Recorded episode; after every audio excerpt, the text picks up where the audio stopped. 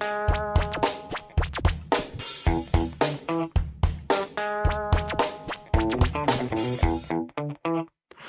Morning, good evening, good afternoon. Welcome to another edition of the John Frisella podcast here on the Fantasy Impact Today Network. I'm your host, Wes Easley. You can find me over on Twitter at Lofinit on Twitter. Don't forget to follow the show at FI Today with the little underscore. We got all different kinds of fantasy football articles that are on there. You can just scroll through that timeline and see all the different articles, not only fantasy football, but we've got different baseball, we've got basketball. You don't have to like fantasy sports to like all this content that's on that Twitter handle. Also, you can find every every single co host and host of any of the podcasts right there under the bio at FI Today with a little underscore right there.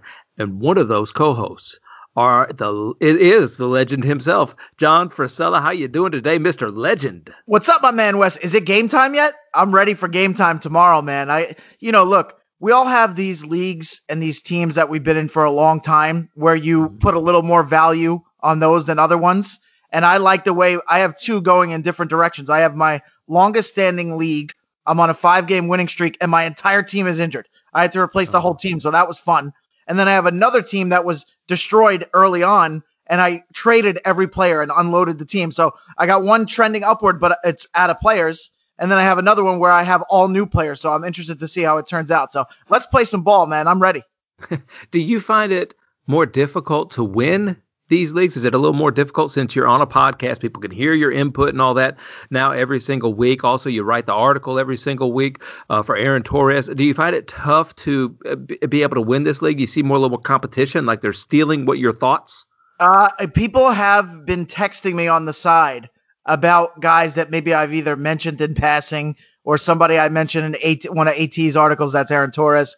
Um, you know, they they mention it to me on the side and they kind of make chit chat about it, and then I look up like a couple days later and I see they picked them up in one of the leagues we're in.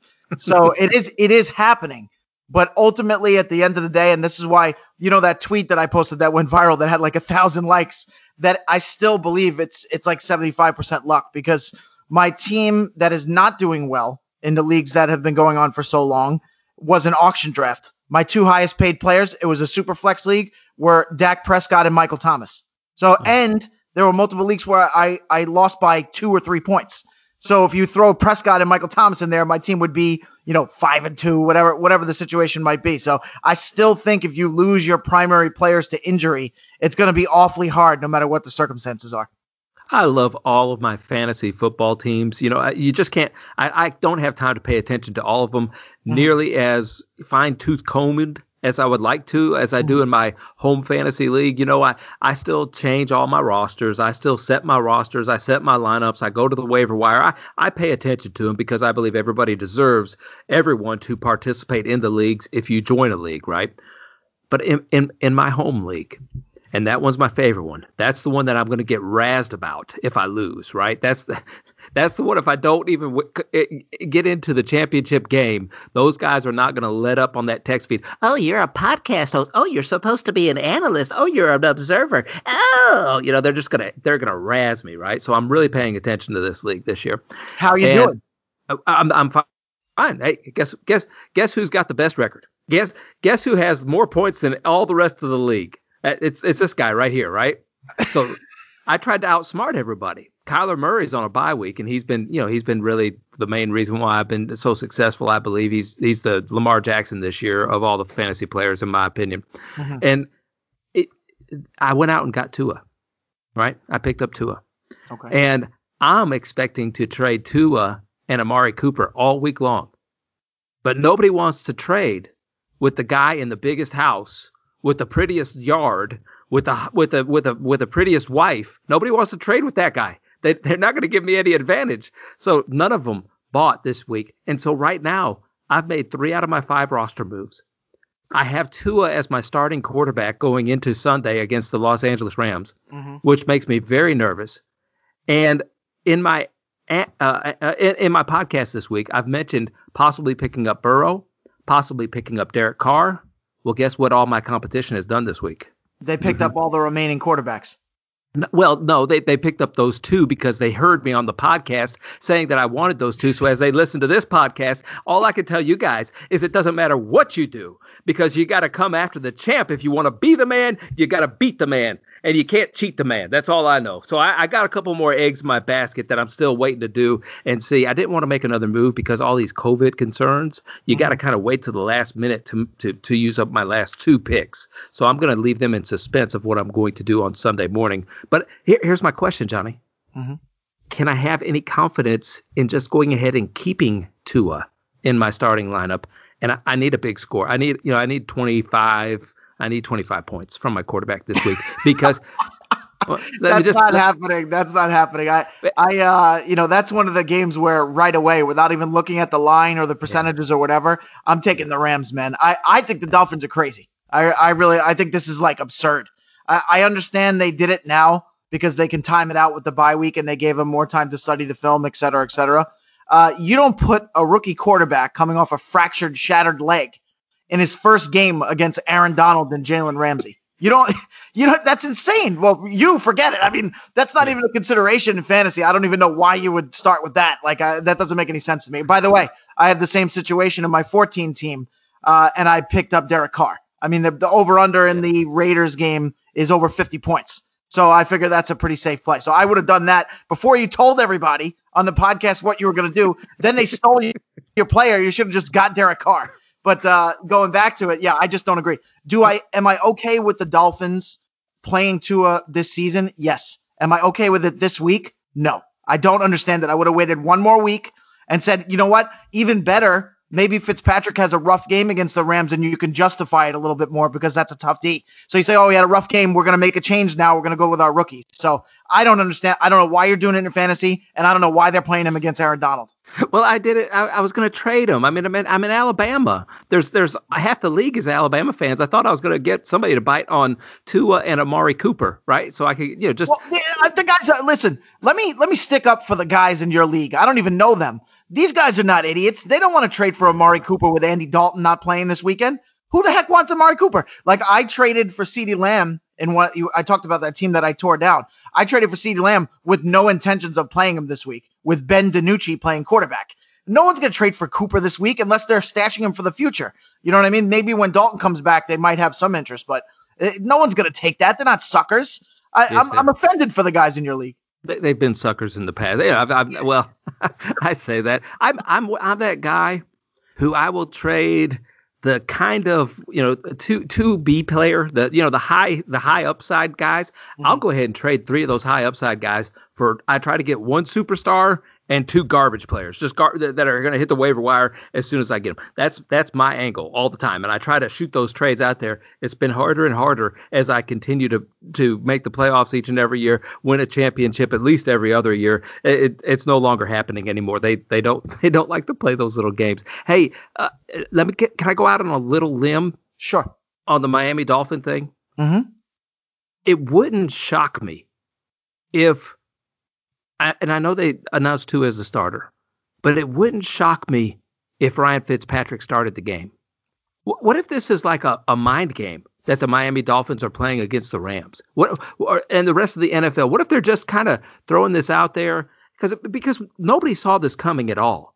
So what if it doesn't actually happen? What if what if they go ahead and announce that maybe Tua's got a stomach bug now or something? What if they go ahead and announce that Ryan Fitzpatrick is the starter? I thought about that this morning. That whoa, Tua may not even start. Man, I'm gonna have to change him out for a different quarterback. And uh, you know how I am with conspiracy theories. yeah, you've been watching Inception and uh, Memento and all these movies. Your brain's uh, scrambled eggs at this point. I, I don't know. Listen, uh, at some point the team has to report it appropriately to the NFL because oh. of the betting factors. You know what I mean? Th- that's why, like the site we look at, Sports Insights, it's why they list the quarterbacks right there and they let you know uh, if it's a situation that's shaky. I mean, I believe there are obligations to release the information appropriately to the other team and also to the all the betters and all the sharps out there.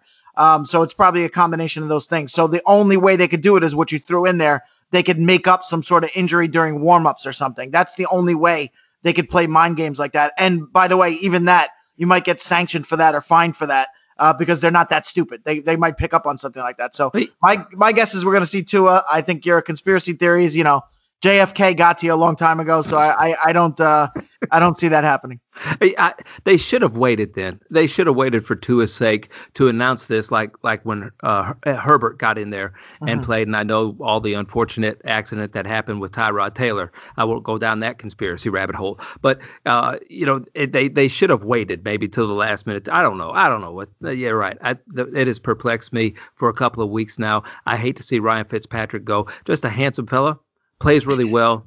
And and speaking of that, though, I, I, somebody else who we have to send our condolences to his family. Um, who, who was it that passed away? Sean Connery. Sean Yeah, Connery. Thank you. Sean Thank you so much. yeah. Uh, Passed uh, away at 90 years old. Uh, Talk about talk about an icon uh, in the business, and just one of those guys that you feel like would never die. You know what I mean? He just had that persona. He's a big, kind of a big bruising guy. He played James Bond. He was always a cool customer. So you you feel like he's invincible. So it was sad. I got I got a ton of text messages about it this morning. My phone blew up probably about 9:30 in the morning, give or take Eastern, and uh, it was sad. It's sad. It is. It's been a r- bad year. A bad year for actors and famous people. Um, you know, obviously it's a rough year as it is with coronavirus. It's uh, it's it's tough. Uh, he's a legend. He'll always be a legend. That's that's the only thing we can take with us is everyone will know Sean Connery for a long time, many many years into the future. So he can hope that he you know made an impact on society. So I was I was thumbing through all the movies, right? I, I was trying to see if I could buy a VHS tape of, of some of these movies, of movies I haven't seen, because I really wasn't a big John, James Bond guy. You know, Mhm. I just I've never been a big James Bond guy, and I Mhm. think really the first time I was introduced to him was somewhere in high school, going out on a date, and we went and saw First Knight, you know, or, or so- something like that, and and uh, after high school maybe, and I went and saw First Knight, and there was Sean Connery. I was like, hey, that guy looks familiar, and then you kind of figure out all the different movies he's been in, and one of my favorite movies of all time that he was in was Finding Forrester. Good Oh, one. Good choice. That's a, I I like that one too. That's kind of a sleeper. You know, because obviously he's famous for playing James Bond. I mean, everybody knows him for that, and all you know, like Mr. Strongman, Mr. Toughman. Um, Finding Forrester, he's like a recluse. He's a famous writer, supposed to be like a J.D. Salinger type, you know, Catcher in the Rye, Mhm. um, who kind of had a big hit and then kind of disappeared. And then of course he brings along Rob Brown, uh, the young man, and he teaches him the ways. And Rob Brown is a very talented writer as well. So that that was a very interesting one and a good choice by you, my friend. Thank you. Well, I, I you know, I, I do see get every once in a while I get a needle in a haystack, and I try to think of things that I would ask famous people if I ever had a chance to ask them a question. Mm-hmm. Okay, and what I would ask Sean Connery is, how was your reaction the very first time you saw Saturday Night Live do the Jeopardy skit with Sean Connery on there? And I just would want to know what he thought of the entire Jeopardy thing, where the the character, the the Sean Connery character, would always tell Alex Trebek, you know, to, about his mother or something like that. Yeah, you know. I, I just just my opinion, right? I, it's Mhm. not like I know Sean Connery, but I've probably seen you know seventy five percent of his movies. I feel like he didn't like that. I feel like Really? he's not the type of guy to have a sense of humor about himself in that regard, where they're really poking fun at him and kind of also they softened him a lot, and he's not a guy with a soft image. You know what I mean? So I it conflicts with the what he was selling as an actor his whole career. Um, so I that's just my guess. I don't think he liked that. Um, but it comes with the territory, right? When you're out there as a public figure, that happens. I mean, let's talk a little bit more, just you know, before we move on to other stuff. What are some of your other favorites? I'll I'll throw The Rock out there. The Rock Mhm. is a good one um, from 1996, and I personally like The Untouchables from 1987, uh, where he plays a lawman. How about you? Yeah, those are some of the ones that I think I have to see again, and just maybe to refresh my memory about it. Mhm. But uh, as as a young man, I do remember the Entrapment movie. Yes, Yeah. yes. Oh yeah. Oh yeah. I remember that one. Zeta-Jones. She's a nice lady. yeah. Yeah. You could say it that way. And the Hunt for Red October. I like that one. Uh, Well, it's fun. It's funny you say that. I just saw it for the first time about three weeks ago.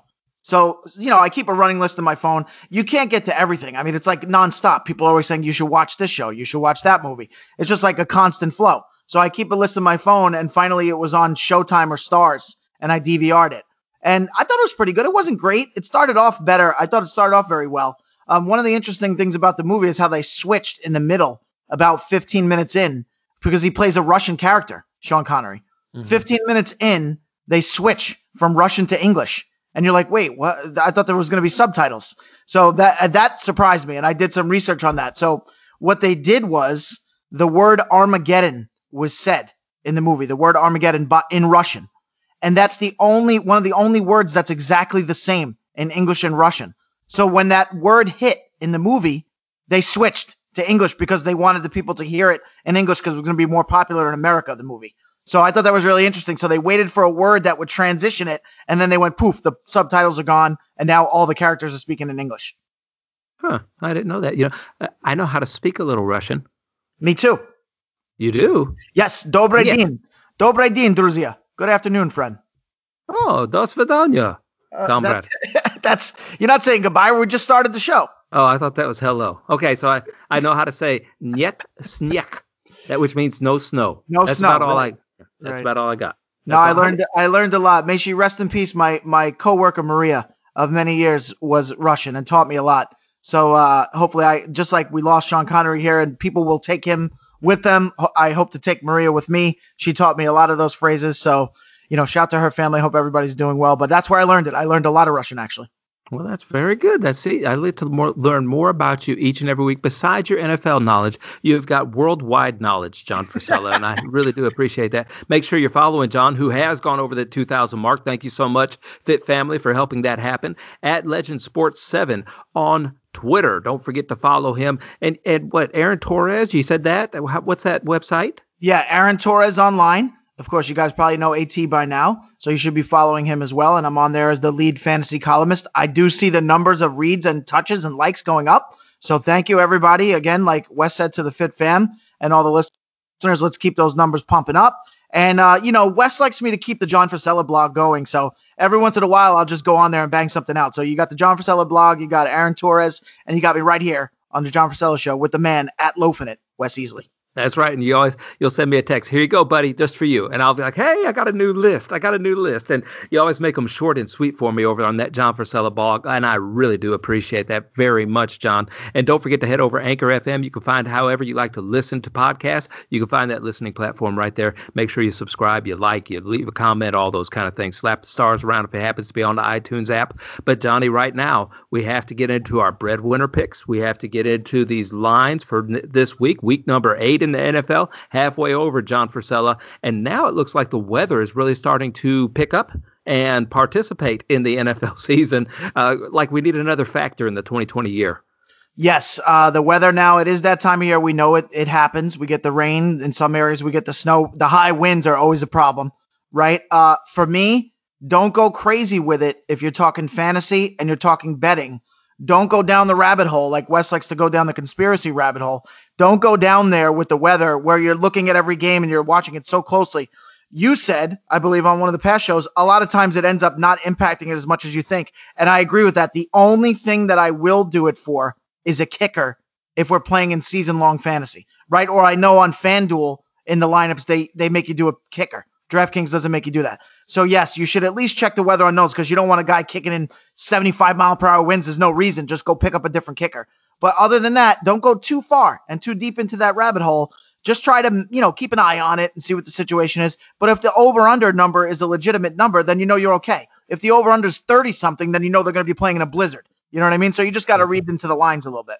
And for that, you talk about fantasy kickers and season longs or anything like that. Mm-hmm. Look, uh, start looking for people in domes that play in a lot of domes, and just yep. pick the pick, kick the pick the kicker in the dome, and you're going to most likely get the most consistent point totals out of him. Our first game on the board is the Indianapolis Colts at the Detroit Lions. The weather uh, is not a factor here because this one is in a dome, John.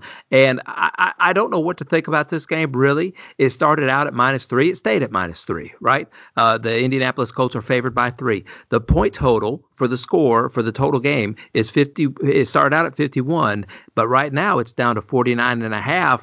Uh, you know, you know, John, Indianapolis had a bye week. Mm-hmm. Detroit came off that emotional victory last week mm-hmm. against the the Atlanta Falcons.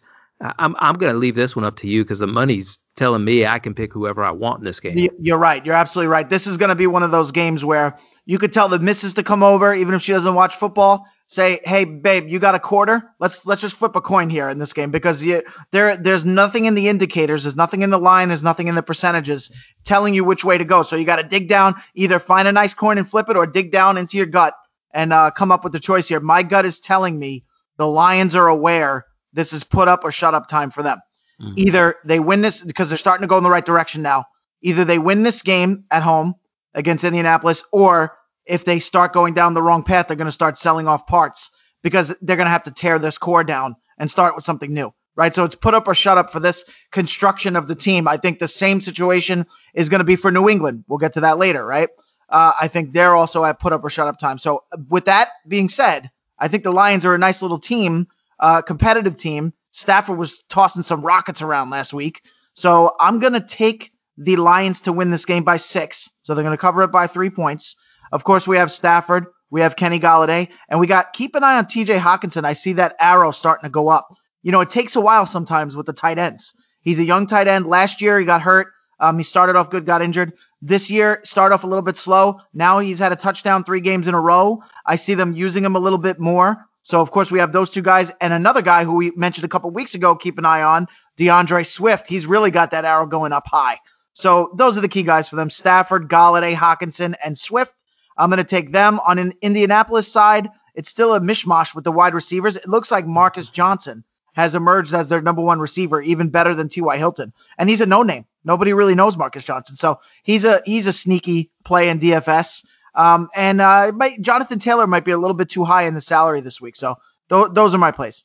Yeah, and I like what you're saying about the Detroit Lions. Their backs up are against, are up against the wall at this point of the season, just simply from a a physical standpoint, they may not stay there if they if they don't win this game. They could start selling off those pieces, mm-hmm. and and I don't necessarily like for Philip Rivers that there was a bye week. I, I, I don't at his age in the new environment and all those things coming into play in my head. I think he needed to keep that shoulder loosened up, and and he didn't necessarily he couldn't necessarily do that against live action uh, this past week. I know they got practice and stuff like that, but all those things are a little bit limited, especially if you're a quarterback.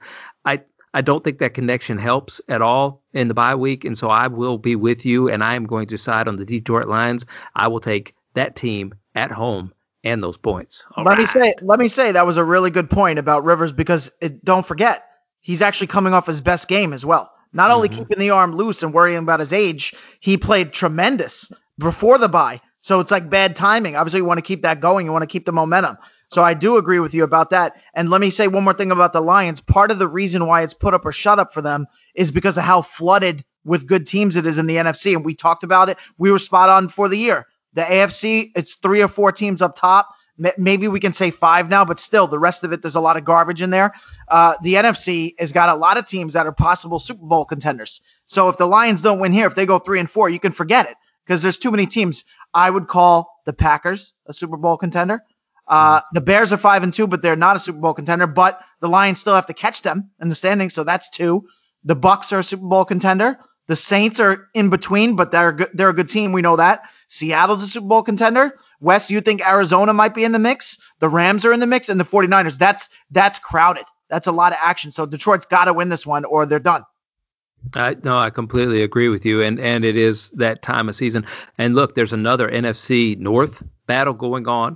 The temperature is going to be fine. This looks like football weather to me in Green Bay, Johnny. Mm-hmm. When Minnesota Vikings take on the Green Bay Packers, yeah, there's an 18 mile per hour wind, but man, they're down there on the field. They're inside of a dome. They're inside of a stadium. Sure, when the kicker kicks the ball and it goes really high up in the air, it's going to have a little effect on it. Or if you try to throw those moon balls, like maybe a uh, uh, Russell Wilson throws in the air, that's going to have some effect on it. But I think with these two teams, uh, both of them can just figure out a way in this kind of environment to be able to make these lines, I think, pretty predictable. And right now, it started out at a 50 and a half point total. Right now, it's at 50. So that that stayed right on point. Minus six and a half for the Green Bay Packers, and and as we speak right now on Saturday afternoon, it's still minus six points on the Green Bay Packers. John, who do you like in this one? Yeah, I think this one is screaming Vikings because I think we've all seen a trend this year, not just this team with some of the lesser teams that have talent, right? There are lesser teams like the Jets that have no talent. So I'm not talking about them. Some of the lesser teams have talent and then they have a clunker, a really bad game.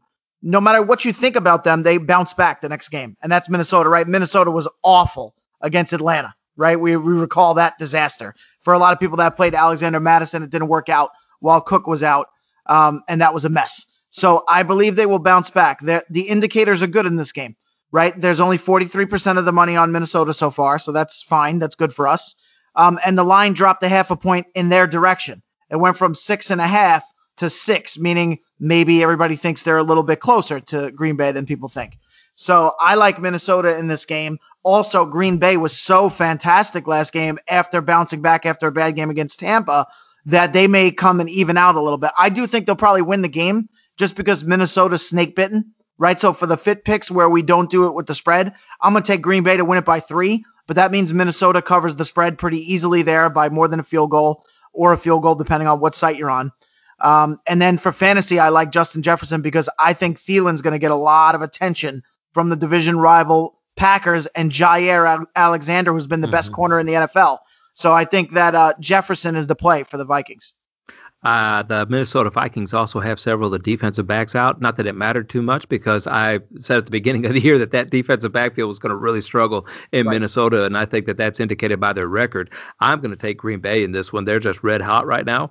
They're not going to let up. They need to keep the foot on the gas to keep up with all those Super Bowl contenders. They're going to want that home field advantage in Green Bay instead of having to go on the road like they did last year in the playoffs. I still think that uh, Aaron Rodgers has something to prove, and I dare say he he does not forget yet about that beating that he took in Tampa Bay. And I think that that was kind of a wake up call for them, especially if you saw him dance in that, you know, that touchdown and everything. And then all of a sudden everything went south, you know? and, and, and so I think that there's still some things left to prove and they're a little bit more heightened because Aaron Jones, I believe, is going to miss out on this game as well. Yep. And so, you know, those people all have to step up to the plate. So I, I'm going to take Green Bay. I think that at minus six, I, it could be minus eight, it could be minus nine.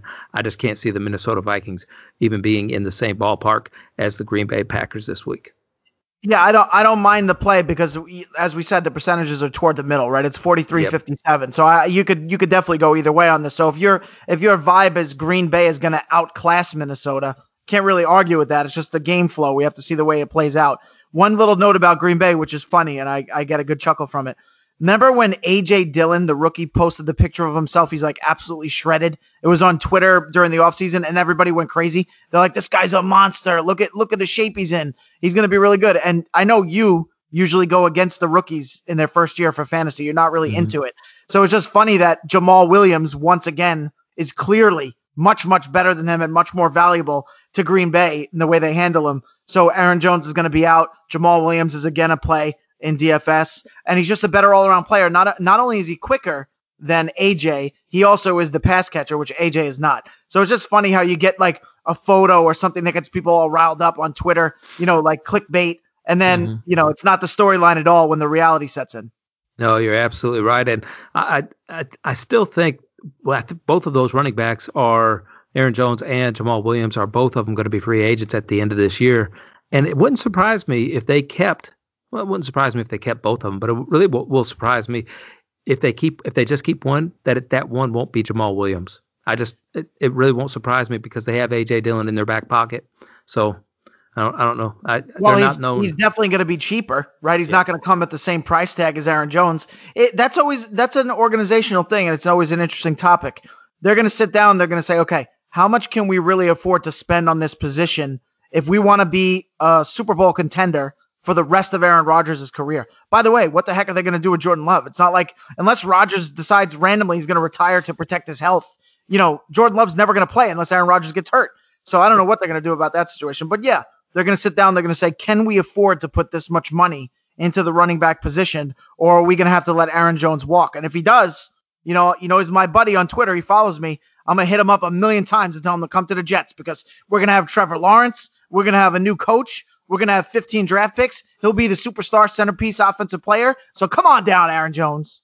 I am sure he will not ask Le'Veon Bell if he should do that or not. I'm sure he won't. He should just ask me. I'm gonna I'm gonna represent the Jets in this transaction. the next game, John, you talked about being a low point total might be a good indicator on whether or not the weather was going to have an outcome on the game. This uh-huh. next one is a really low point total, my friend. It's 40 and a half right now on the New England Patriots against the Buffalo Bills. And this weather looks like it's going to rain a little bit. It's going to be drizzly all game long. It's going to be a little bit, it's, it's not going to be really that cold. It's 40 degrees, 40 something degrees, but there's going to be a wind. It just looks like it's going to be a messy day in Buffalo. And right right now the Buffalo Bills are favored by three points. So I, I, I look at this and I know New England has just had a terrible time of things, and Cam Newton does not look like he's going to be able to bounce back from this. In my opinion, I think your opinion might differ than mine, though.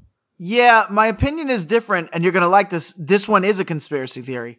I think that the Patriots are putting out all these headlines about selling off their players, including Stephon Gilmore, right, who's their best player on the team. If you notice, there have been a lot of headlines on Rotoworld, on the regular news, on Twitter feed, that the Patriots are willing to sell all their players. Now, not that that's not true. It's just it just so happens to be this week in the biggest game of the year where they're playing the Bills. And by the way, the Bills probably could have lost to the Jets last week. They look very shaky. They had a bad run leading up to that game and did not play well this past week. You don't think that it's maybe to catch them off guard and say get them thinking, "Oh, New England's going to mail it in. They're not even going to give a good effort because they're tearing this team down." I think it's disinformation. I think it's classic Belichick. I think they are willing to do it if they lose this game but not leading into this game. They're going to come in guns blazing. And the, the reason the total is so low is because this is going to be a physical beating. I guarantee you we have one or two scuffles on the field in this game where, you know, punch, not punches, but a lot of shoving, a lot of nastiness. That's the type of game this is going to be. Now, for me, hmm. unfortunately, in my one of my super flex leagues, I have to play Cam Newton because you have to play two quarterbacks. I'm stuck with him. So that that point total scares me. I do I did tell people on Twitter at Legend Sports 7. Maybe you want to be tricky and play Cam Newton at a low salary in DFS just because nobody's going to play him because we all think that he's pretty much finished. So it's just something to keep an eye on, maybe take a chance, maybe be sneaky, but my expectations are low for my own personal team. Wow, that's that's that is interesting when you say something like that.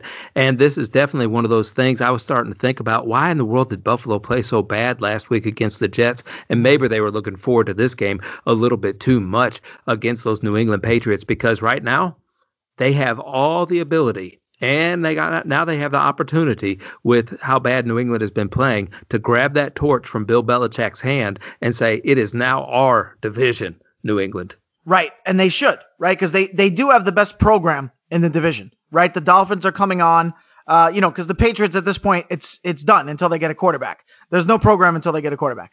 So the the Bills, looking at where they are with McDermott, who's a very good coach, uh, Beane is a good general manager. They're constantly getting better, like their quarterback, right? Josh Allen gets a little bit better each year. Their personnel gets better. They bring in a Stefon Diggs. Last year they bring in a Beasley. He's playing very well again in the slot this year. So they, they chip away. They get a little better each year. It's a good program they're building. So they should they should start to run away with this. But I think the Patriots are lying in the weeds. I think you're going to see a ton of running the ball, right? So we're going to have to like Damien Harris in DFS this week. He looked good last week. Unfortunately, because they got blown out, they didn't get to run the ball too much.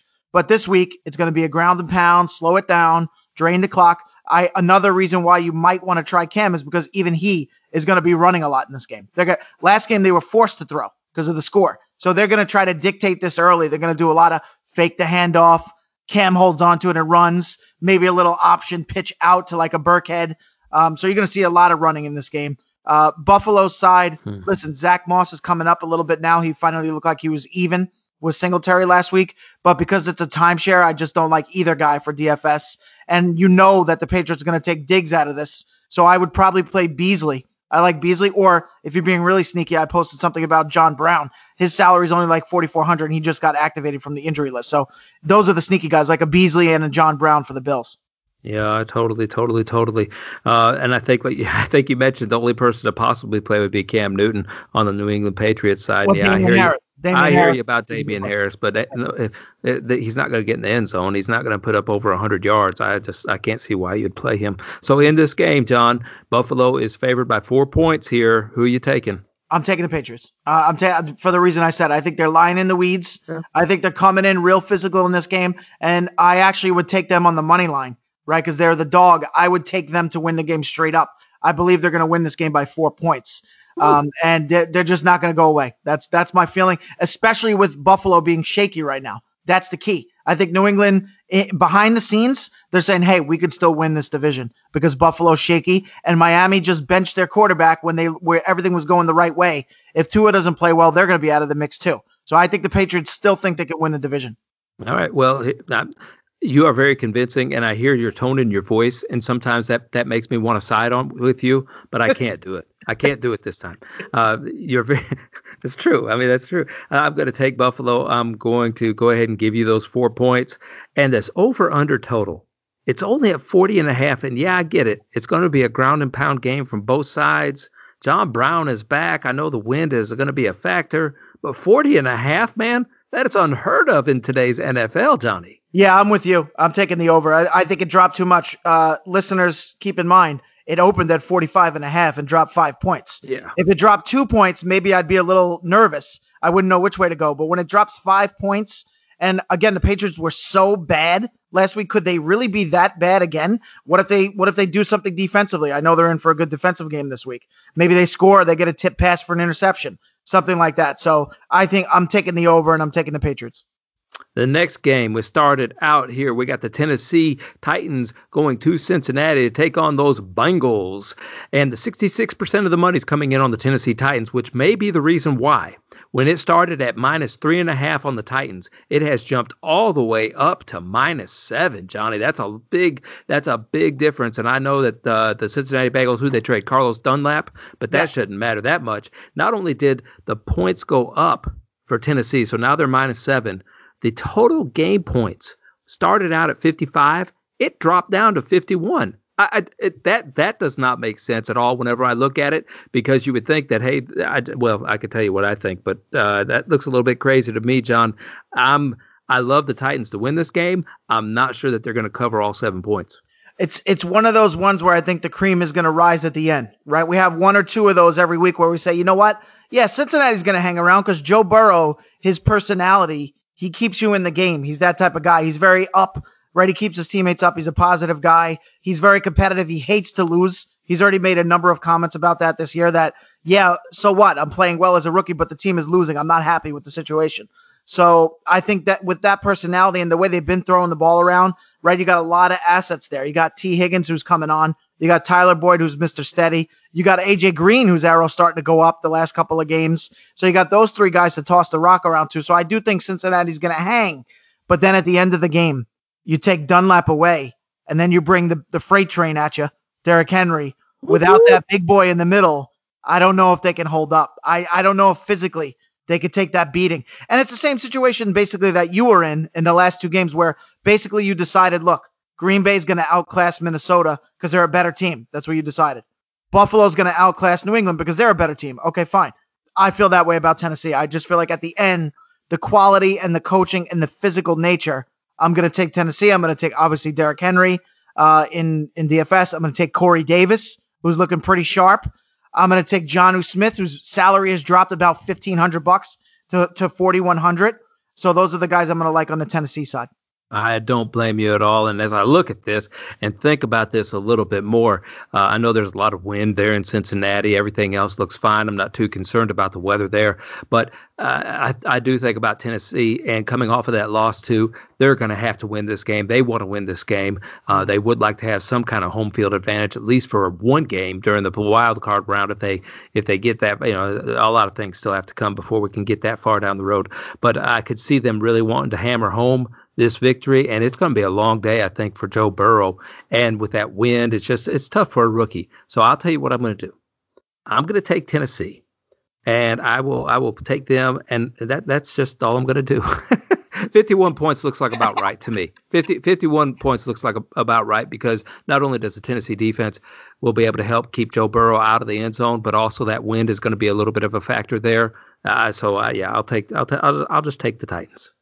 Also, Joe Mixon is out again, so it's tough. You know, if you want to go tit for tat uh, with Tennessee and you want to run the ball and try to play the same game, you're not going to be able to do it without Joe Mixon. So that those are big, between Dunlap on one side and Mixon on the other side. You know, I know it's 66% on Tennessee and it looks pretty obvious, so that that does make it a risky play. But sometimes you just got to take the better team. So uh, that's where I'm going. Okay, and uh, we're going to leave that point total alone. I believe is what we're yep. going to do. Yep. All right, so this this is a, this is an option for me.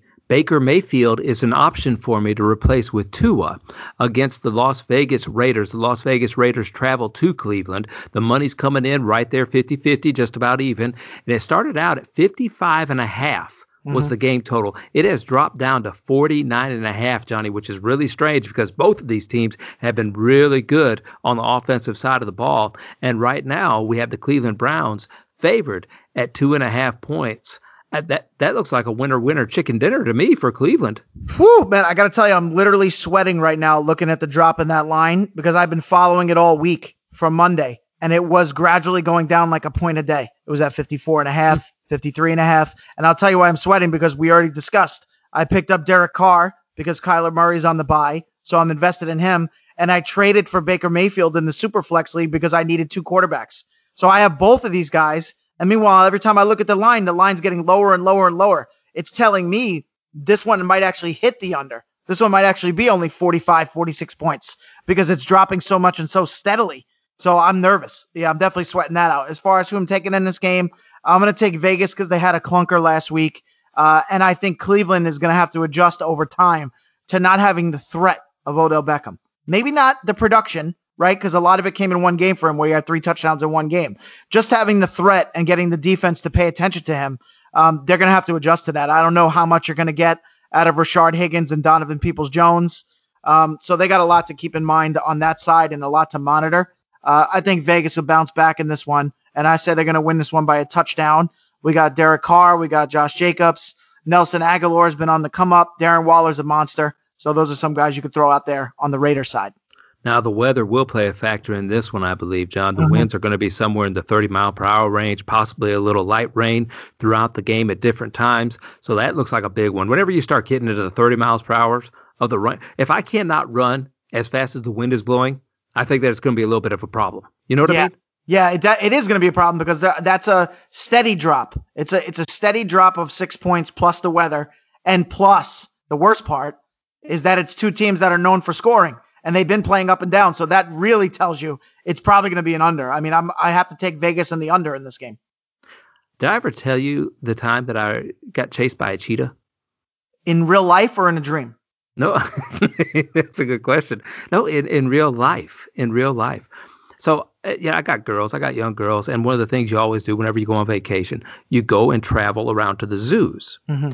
Well, this could be torture for some, you know, for a dad or something like that. It could be torture because really, I've said, I think I said it earlier this week, if not last week, that sometimes vacations feel like they're a survival game for somebody, you know, for me anyway, because everything's different. You know, all the girls are swimming every day, got to have a pool, so that it's just, it's you know, can I get enough food in my system to be able to survive?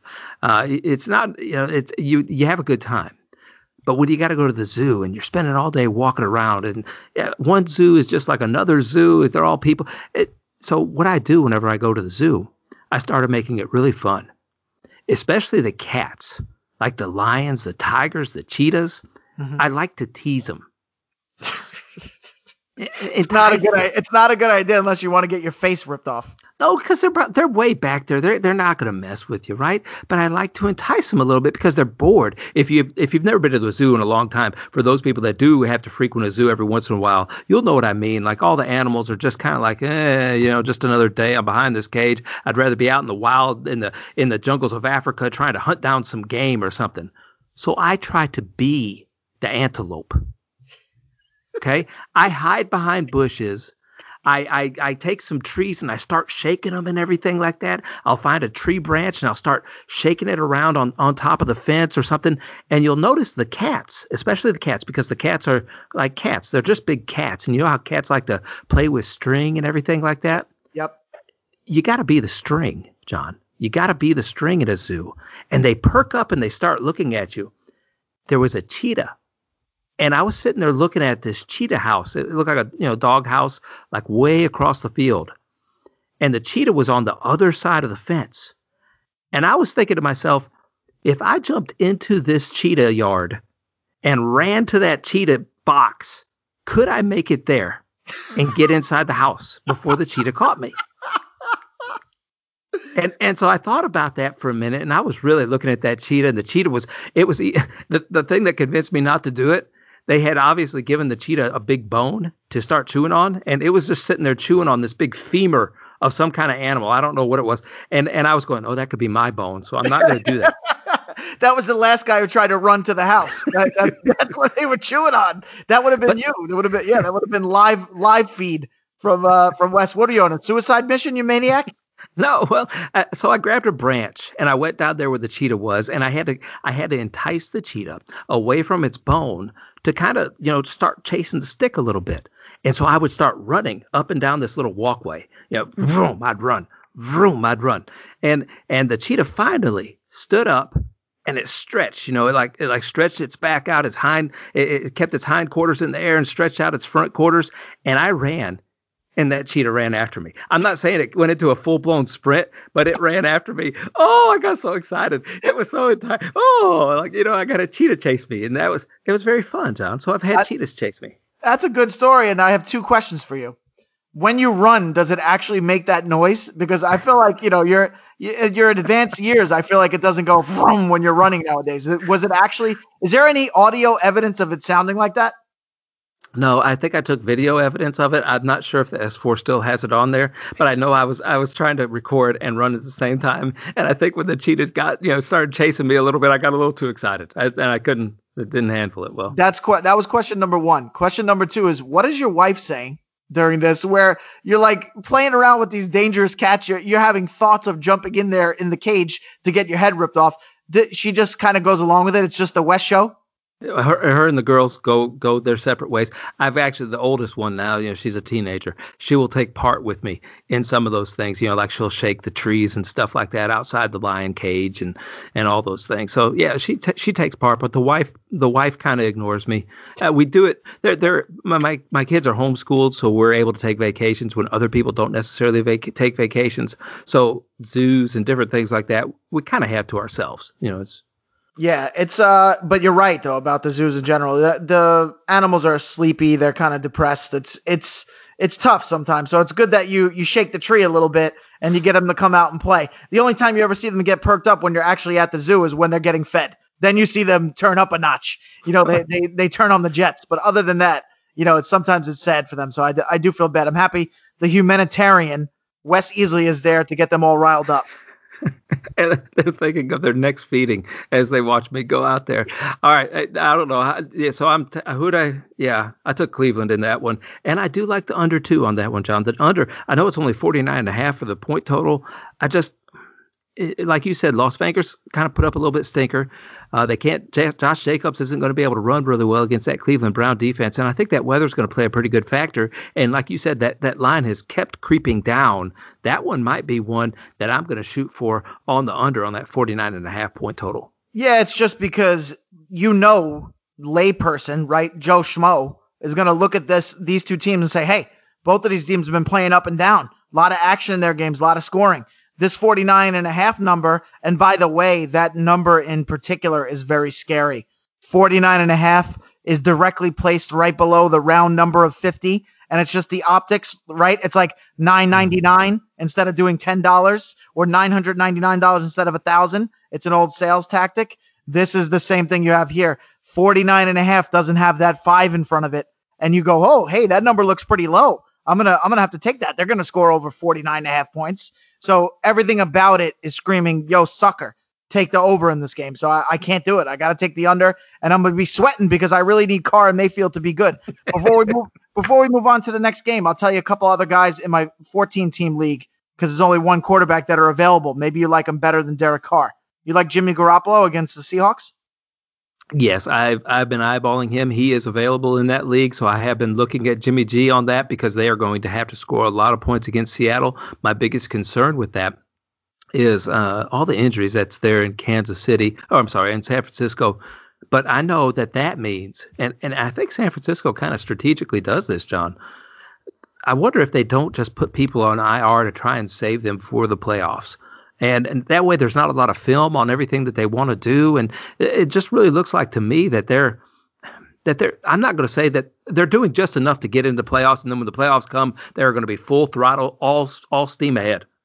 I like that. I like the idea because really what they have right now is a factory. They're just churning out good players, right? Every time a guy gets hurt, they put in some other guy you never heard of and you're like, "Whoa, this guy can play too." So that comes from the top, right? You, we talk about Shanahan every week Right. because right now he's at the top, top, top. Like Andy Reid, uh, I posted this week for the first time ever, and maybe I'll do a full article on John Frisella Sports. I don't have Belichick as the number one coach in the league because I think we're all a little bit skeptical now, seeing what it's like without Tom Brady and seeing what it's like with Cam Newton playing quarterback. Uh, you know, you scratch your head a little bit. You wonder how much of it was the old TB12. We talked about it last week. So for the first time, I have Belichick as the number four coach in the league, and Hmm. uh, Andy Reid's got number one. I'm not. I'm not going to go crazy for the new guys. They won the Super Bowl. The the thing about Andy Reid and why he's better than Belichick now is because he does innovative stuff, even though he's an older coach. He stays ahead of the trends. Like you see all these teams like the 49ers, like the Cardinals, like the Rams, like the Seahawks that run that motion from the wide receiver running full speed, and then they either fake the handoff or they toss it to him. The Chiefs were doing that two years ago, and other teams were not doing it at the same rate that they were. So Andy Reid, yeah, he's been around a long time, but he's always, and also Eric Bieniemy, who hopefully will be the Jets head coach next year. They always stay ahead of the game. So Andy Reid's number one, right? Number two is Kyle Shanahan, man, second best coach in the league. The the how many injuries can you have? The 49ers. Yet they're still able to churn out all these good players uh, at all different positions across the board, especially running back because of their blocking schemes. And then number three, I have for as well as he's done and that he's a disciple of Belichick, I got Mike Vrabel as a, a rising star coach. I got him number three right now, and I got Belichick number four. What do you think about that? Oh, I think that that's a good list, and I think we could take that Kyle Shanahan all the way back to where he was offensive coordinator for the Atlanta Falcons, and he really emerged. I think that was the highest point scoring team of that year, and they were shattering records. It seemed like that season whenever he was the offensive coordinator. Maybe a little bit of time to adjust to being a head coach, but he seems to be taking it all in stride and doing a fantastic job in San Francisco. Yeah, even from what they did in the beginning when he was there and they had CJ Beathard playing quarterback Mhm. and then they had Mullens playing quarterback as well. They've both been there for a little while now. They were also very competitive even when those guys were playing and just to have the sense and the sense of mind to get Garoppolo in the first place. Not that he's a superstar, but there's just something about Garoppolo that when he's in there, they find a way to win the game. You know, it's not always him. It's just that I guess the players feel comfortable. You know, he's a well liked guy. He he kind of props up his guys. He makes everybody feel good about themselves. Um, so just to have that that in the first place, that thought to bring him in and let's try to turn the culture around and turn it into a winning culture. Um, you know, these are all things that they've done along the way. It's a stepping stone to get to where they are now. So that that's uh, that was one of the other guys that was available was Garoppolo. And then this is the interesting thing. I'm looking right now at Yahoo and I'm doing the projections for week eight. Now, I don't give a crap about anybody else's projections. I do my own. But this is just interesting to note. They're putting Cam Newton as the highest projected quarterback on the free agent list. More than Baker Mayfield, more than Derek Carr, who I already picked up, more than Daniel Jones, more than Tua, more than everybody on there. I think it's interesting. They're projecting him for 17.85 points. How do you feel about that? I know, I see it. He's on top of that free agent list as well for me, and I'm looking Mhm. at it going, "There's just no way I can trust that." And, and I'm and I'm not in a do or die week. I can lose this week, and I've even thought about just punting this week altogether because not only will nobody trade with me, but now the team that I'm playing this week mysteriously got Patrick Mahomes in a deal this week. Okay, he just poof, he just appeared on the roster. There wasn't even a trade. He was just there. well, that's been known to happen in this league. It's all settled down a little bit whenever I threatened to burn it down. And the commissioner said, Well, you're not even the commissioner of this league. I said, I'll still burn this thing down, man. If you keep You're- letting you're shady stuff like this I'm happen. I'm glad we're only in the in the fake uh the the league that we did with the best ball because we didn't put any money on that or anything. Because you're you're crazy. You're you're burning down leagues left and right. There's gonna be no leagues left by the time you're done with the blowtorch. Maybe I've got some great fantasy football ideas though for a league, John. We might be able to do our own league. We're gonna. I, I need to talk to you off air about this about this idea I have for for you won't like it because you're such a purist. You're such a purist. Sa- sounds like a good plan though. We'll we'll talk about it. What do we got next? We got the Jets next. Should I just leave now? Should I should I run for the hills? The Jets at the Chiefs. Could you could you put a darker nightmare in my head than that matchup? The the Chiefs are minus hundred, so they they have to win by 101 points, uh, and I, it's gonna be close. It's gonna be. close. Think of it this way. Here, let me let me space it out for you. The Chiefs are minus 100, so let's say they win 101 to zero. Could they could they win 25-0 each quarter and get a push? I think they could.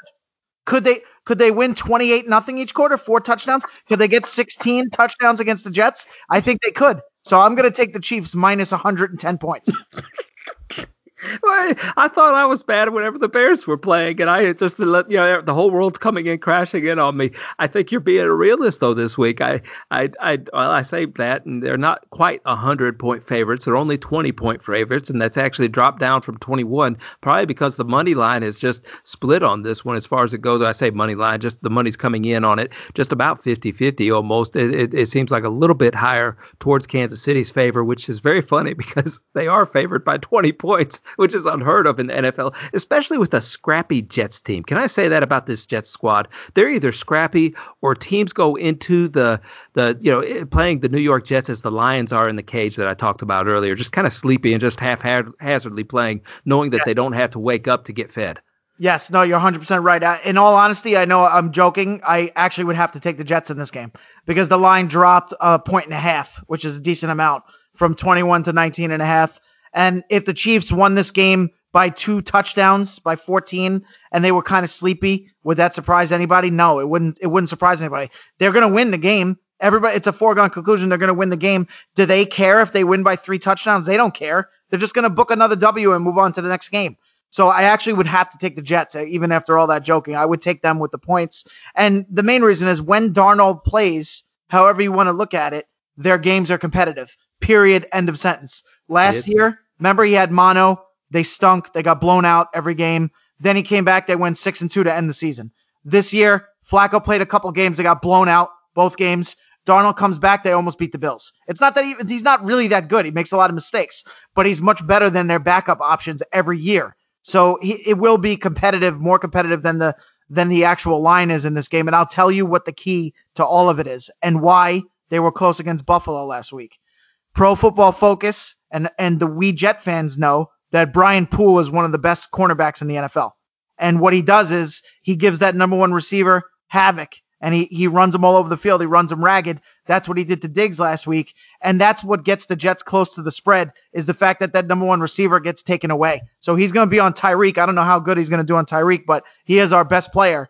Um, so hopefully he'll hold them down and the Jets will lose this game by either 14 or 17. Fantasy wise, you got to like Perine for the Jets at only 4,300 in DraftKings because Frank Gore is questionable. And if they get blown out, they're going to have a lot of dump offs, right? He's a receiving running back. So they're going to dump it off, dump it off. He, he could get six, seven catches. That's seven points right there. So I like Perine for the Jets. Okay. Now you say that uh, Darnold doesn't, you know, he plays pretty well. Mm-hmm. It is Halloween. He could be seeing ghosts out there on the field this week. Oh, man. Yeah, I don't know if I've ever been as mad as I was during that game. Because that, that game, you know, people this is the, I like talking about this kind of stuff. People get wrapped up in one game and then they say afterward, ah, it was only one game. That's the thing that people say, right? When as so, me personally, if it's my team, if it's another team, I don't care what sport it is, I don't care what the situation is. I just state facts. So when I say Sam Darnold played one of the worst games of all time on national television against the Patriots, it's a fact. But what did the Jets fans do? They jumped on my throat. They say, ah, it's one game against at that point they who they thought was the best defense in the league. It doesn't mean anything about his development. You know, he'll do better. He just came back from mono, blah, blah, blah. They give me all these excuses. Well, here we are over a year later and nothing has changed. It, the best case scenario you're going to get from Darnold is win one, lose one. And that's what my point was. Even back then, the fact that you put him on national television and he choked and he's seeing ghosts and he's nervous and he's scared and he can't take the game at, at the opponent. The key, if you want to be good, like that's why Joe Burrow looks like he's going to be good, you got to take the game at the opponent and you leave it all out there on the field. You know what I mean? Darnold has those thoughts in his head. He has those doubts. He some plays looks really good. Some drives looks really good. Then it flip flops. So my point about the whole thing is I don't want to hear this stuff like when when I make an observation or you make an observation or whoever the fan is, right? And you say so and so didn't play play well and this is why it's a problem. I don't want to hear people telling me it's one game. I'm tired of this crap because it's not about one game. It's about what it tells you about the player. And we learned that nothing has changed. He's still the same D- Sam Darnold a year later. He's fine. He's not great. He's not bad. He's not a superstar. You also said that you're not sure that Kansas City's going to care about winning this game by that much. Right. Uh, what about Le'Veon Bell? I mean, Le'Veon Bell is going to be coming back. You know, th- I think this is one of the reasons why he went to KC was this is going to be really his first opportunity after signing with a team to be able to play against the Jets. I know people have been saying the revenge narrative, revenge narrative, and I've been one of those people. How many touchdowns does it take for Le'Veon Bell to feel good? Uh, I mean, it is a good game for the Chiefs to rest CEH a little bit because mm-hmm. he's been getting a lot of carries. And I'm sure, you know, Andy Reid, he's got a he has a personality. Uh, I'm sure he wants to play around with the Jets a little bit. So I do like Le'Veon Bell as a low salary play uh, and also as a flex play in season long uh, because of the catches again. And I, he'll probably get into the end zone once. That's my guess. So I, am going to put him down for about 13 points uh, in fantasy, which is a solid solid number for a backup running back, right? So I would say that's about right. 13, maybe the maximum would be like 15 point game from Le'Veon Bell for me. I have a hard time picking games like this, John. Just to be honest with you, whenever you see this big point total, because you know that the uh, Chiefs are going to win this game, I just don't know if they're going to cover the 20 point spread. But I, in my head, and this is, uh, please take it with a grain of salt, a 35 to 10 game. And I'm going to side with the Chiefs on this one, and I think they will cover the spread, which also means that they will also, uh, this game total will be under for this game for me. Yeah, I, that wouldn't surprise me one bit. I mean, you know, sometimes the cream rises, the better team just pulls away over the course of the long game, so that that's very possible. Um, uh, on the Chiefs side, by the way, you like the boomer bust situation. Mm-hmm. This is a nice time for Mecole Hardman because of what I said earlier. If you got Poole giving Tyreek a hard time, right? That means, and we don't have two guys to cover in this game. We got only one good player on the entire team, the Jets, and it's Poole. So we don't have somebody to cover Kelce. So you want to pay up for Kelce? Go ahead. That's one. And if you want to go cheap at the flex spot, you're going to go with Hardman uh, in DFS, and you're going to hope he gets one of those ones where he busts loose for a 65 yard touchdown over the top. It wouldn't surprise me even a little bit. Uh, you know, he's like a Mike Williams type guy. You know how yeah. Mike Williams will just blow up here or there like he did a couple weeks ago. He's a sneaky play. Hardman's a sneaky play. So that's where I would go. I would go Perine on the Jets side. I would go Hardman and Kelce on the Chiefs side. Uh, next game, we got the Los Angeles Rams traveling to Miami for that first game for Mr. Tua Tagovailoa. It's now the Tua era. 57% of the wagers are coming in on the Los Angeles Rams side, who are only favored by three and a half points. John, this game total has dropped from 47. Right now, it's sitting at 45 and a half. Does Tua have a shot this game? Suckers bet because it, it's staying at three and a half, right? And on almost every book except for FanDuel, New Jersey it's staying at three and a half. So what is the message that's being sent by the lines makers? Hey, Tua's first game, they're going to play really hard for him, his teammates. They're probably just going to lose by a field goal. That's what they're trying to make you think. That they left it at three and a half. So you say, hey, they may not win the game. You know, it's his first game in the league. Maybe they'll lose, but they'll they'll only lose it at the end. So don't fall for that trap. I'm taking the Rams. I don't care about I don't care about analytics. I don't care about anything. You put a rookie against Aaron Donald and Jalen Ramsey in his first game. I'm taking the Rams. Uh, I'm taking Darrell Henderson in DFS. I like him to pound the rock in this game against Miami. Uh, I think he might mix a little bit of Jared Goff. I think he might wake up in this game and have a solid performance. And then the sleeper at wide receiver on that team, the more I watch the Rams play, because they're getting a lot of nationally televised games in prime time, the more I'm seeing Josh Reynolds start to approach Cooper Kupp and Robert Woods and not be the third guy, just be one guy in that committee there of those three wide receivers, kind of stepping into the role that they wanted Brandin Cooks to play last year, and it didn't work mm-hmm. out with the concussions. So I see that arrow creeping up a little bit. Keep an eye on Josh Reynolds. Also, Higbee is questionable, so that's another guy who might not be there. So the sneaky guys would be Reynolds and also the other tight end, Gerald Everett. So I I don't really like any Dolphins in this game. I'm all in on the Rams. Okay, I agree with you. I'm going to take the Rams as well, and I like the over. That 45 and a half is really low. I I know that the the Rams like to just you know play ball control offense, but they're going to be able to play ball control offense quite a bit without with, with the three and outs that I believe that Miami will end up facing. I'm going to have to do something about that quarterback situation in my fantasy league. Yeah, well, that's up to you. You you could be a genius. Think about it. You you could be not only are you the champ in that league, you could say, "Hey, look what I did." I played a rookie quarterback coming off a shattered leg against the best defensive player in the league. And by the way, a defense that's trending up. Not only are they stacked with talent, mm-hmm. they're starting to play better as a group. You could be a genius. You could say, look, I knew it. I knew he had the magic inside of him, right? He's, an Alabama boy. I, I knew, I knew it was going to work out. And everybody else that doubted me, hey man, I'm Wes Easley. I'm the best coach in the league. You're you're in cahoots with the rest of my league. I think th- this is what's going on now. I think you're you're somehow secretly working. Sean Connery has somewhat taught you a lesson with James Bond, and now you're a secret agent in this uh, league and trying to sabotage my thought processes. I am not going to allow that happen, John. I hang, hang to... on one sec. I just got to answer a, a text in the group chat with my friends from your league. I just no, let me just because we're talking about you right now. So just let me just finish. Okay, I no. just sent it. so I am taking the Rams and I'm taking the under. Neither one of those guys I think are going to end up making my breadwinners here by the end of the game. The next one, John, this is this is a goofy one. It, I, am not even going to rant and rave about this game. New Orleans at Chicago. 62% of the money's coming in on the New Orleans Saints. They are favored right now by four and a half. It started at three, so it's gone up and the money still continues to go in on them.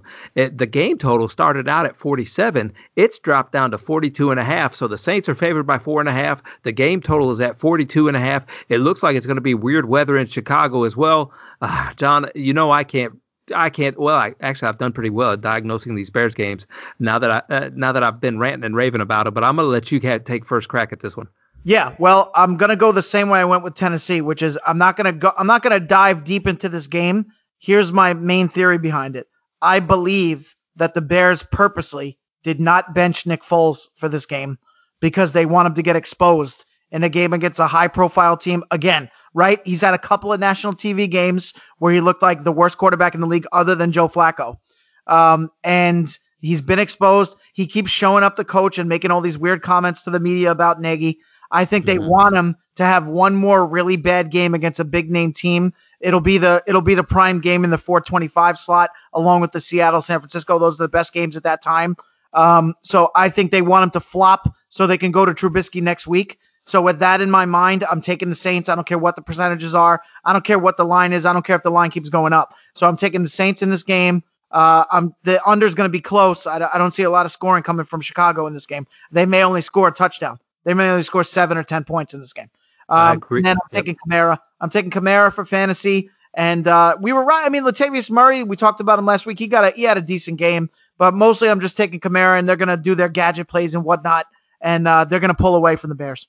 No, I think you're absolutely right. And Nick Foles may not make it through the entire game. Can you imagine him throwing the ball in a 20 mile per hour wind? No, I, I can't. If he had the wind at his back, he couldn't throw the ball 20 yards right. That's how dead it is.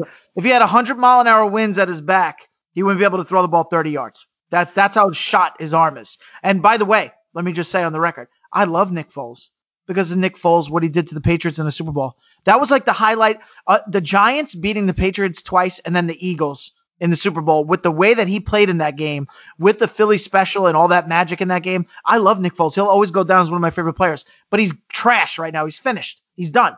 His arm is shot, and he has no mobility. Now let me ask, let me ask you a question first. Yeah. Why can't they just mix and match? Why can't they start a guy? Why can't they sit both guys down, right? And say, guys, this is the situation. We're all men here. You guys are making millions of dollars to play football, right? I'm not worried about anybody's feelings. Both of you guys are not playing well enough to guarantee that you're going to finish the game when you start. So let's go into every game looking at it that way. Just like other teams mix in quarterbacks for a gadget play, like the Saints, for example. They'll take Brees out and they'll put Taysom Hill in. The Eagles will put Jalen Hurts in for Carson Wentz. Other teams do the same thing. Why can't they just change from play to play, quarter to quarter, snap to snap? Why can't they tell both quarterbacks to be fully ready? Every time you're not on the field, throw the ball on the sideline with the guys on the sidelines. Then we might say, okay, new package, let's make a change. Why does it have to be one guy starts, plays three games, then the other guy plays three games? I don't understand it. Can you explain it to me? No, I can't understand it either, and I don't understand why they're not doing something. You have to change something up because it's clear as day that the, this is the worst five and two team in football. We mm-hmm. can't let this record fool us because mm-hmm. the quarterback play has been atrocious even after they make a quarterback change. But they both have unique qualities. Okay, mm-hmm. I, and and we've been hammering this home all year long. Why don't they let Mitch Trubisky be the mobile quarterback that he is to be able to run the ball a little bit more than what he does? Uh, let there be packages for him. Let there be uh, uh, at least say, hey, hey, Mitch, every third time we're letting you go in there and you take us down and score, Mitch. This is your package. Nick, you do the rest of them.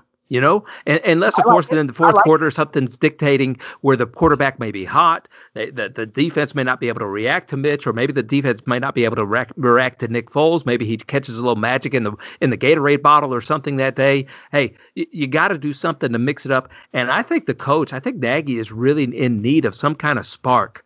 It, Nick Foles yes, he's got a ring, and he walks into that thing. He walks into the quarterback room, and he's wearing that Super Bowl ring, right? Mm-hmm.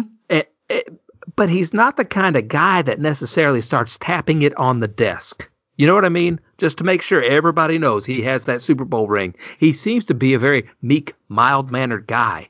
And I really wonder, I really wonder how much that coach is respected right now, Nagy, in that locker room, because he really seems to be taken to the woodshed, not only by the media in Chicago, by the fans in Chicago, but I wonder if he hasn't lost that team's respect. Yeah, how's your resume? Because I, I agree with you. How's your resume looking? I think if we we put mine in and yours in, maybe we get a shot. We'll go head coach and offensive coordinator. We'll talk about who's who, but I think we could we could do a better job closing this season than those guys can right now. Because first of all, why can't you just also tell a guy you're you're starting this game, but if you play bad, I'm taking you out. Why why is that like a big deal? You know, I just don't understand the psychology. Like me as an athlete, you're an athlete, you played your whole life, or multi sports, both of us. If if I'm the quarterback of the team and I'm not completing passes and I'm completing passes to the wrong jerseys, which is a Nick Foles thing right now, I'm not going to take it personally if you bench me because I'm not playing well. Like Cam Newton. Cam Newton took it like a man last week. He's like, if I keep playing like this, I'm done. I know I'm finished. He basically said that. You know, why is it a problem for the Bears? Why can't they say this is your game to start? Maybe we'll mix and match a little, or maybe if you play and you're hot today, you'll finish the game. If you're not hot, we'll make a change. If he comes in and he stinks, we'll make another change. What's the problem? I don't understand it. I don't either. And and you could always say at least Mitch's passes were just hitting the ground, you know, right. instead of Hit, the other teams. Ground, not the other color, not the other color jersey. I'm going to take uh, the New Orleans Saints as well, and that under really looks strange. I'm staying away from that because it is 42 and a half, and I like what you said that the Bears may not score a point in this game, and that that that very well could be true. Uh, very David, well could David Montgomery is not coming along. Is I, I will give him credit for getting in shape, right? He looks lean and mean. He looks tremendous. So he worked really hard on his physique, but he has no burst, right? So you already know Cohen's out for the year, your buddy, and they, I just feel like they got a clean house because that was another bad draft pick.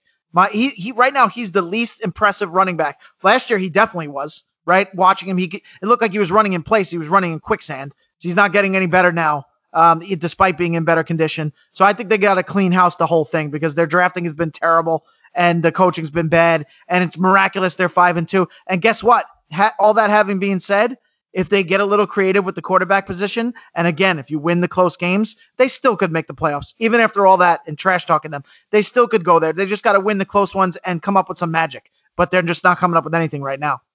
I would agree with you, and it may be a Ryan Pace situation, who's their GM, Yeah. more so than the head coach. He's, it, it, you know, it's real easy to bring in Allen Robinson and look, walk around looking like you're a genius, right? It's real easy to go out and trade a bunch of draft picks for Marlon Mack and, and, and look like you're uh, not Marlon Mack, but Mr. Mack. Let's just call him Mr. Mack, and, and and look like you're a genius, right? Because he can be so disruptive, even though he does disappear. His team, it seems at times for entire quarters, if not entire halves of games, by the time it's all said and done.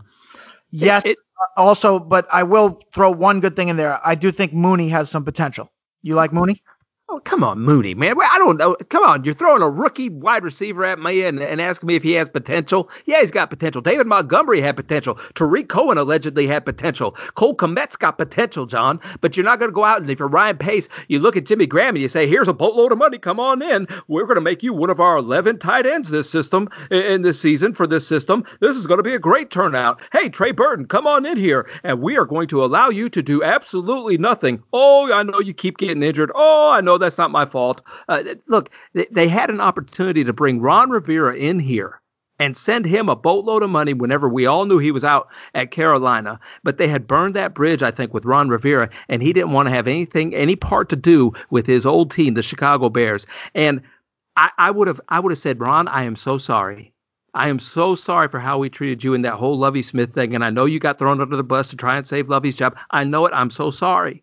Please come back Come back here to your hometown where everybody loves you, where you have nicknames all over the city. You will be honored and respected as the best head coach here since the Ditka era. But they wouldn't tuck their tails and do something like that. And and instead, I am stuck with Ryan Pace making executive decisions as a young man does on Madden, and it doesn't pay off in real football. That's what that's what ends up happening. You know what's funny is I, I just actually literally dropped the mic on the floor and I'm taking a bow right now in an empty house. Taking a bow for my fans because when you go back and you listen to this show again and the listeners already heard it, you started off the Bears game saying, I don't really have that much to say. I'm not going to get riled up. So I just tried to, as you were going, I was just trying to figure out ways to set you off and the bomb exploded. The the West Bears bomb just blew up, and I, am feeling good about myself right now. And uh, that was a good rant. I'm with you. Actually, I, I actually agree with the rant. But you did say literally four minutes ago, I'm not going to get too excited about this game.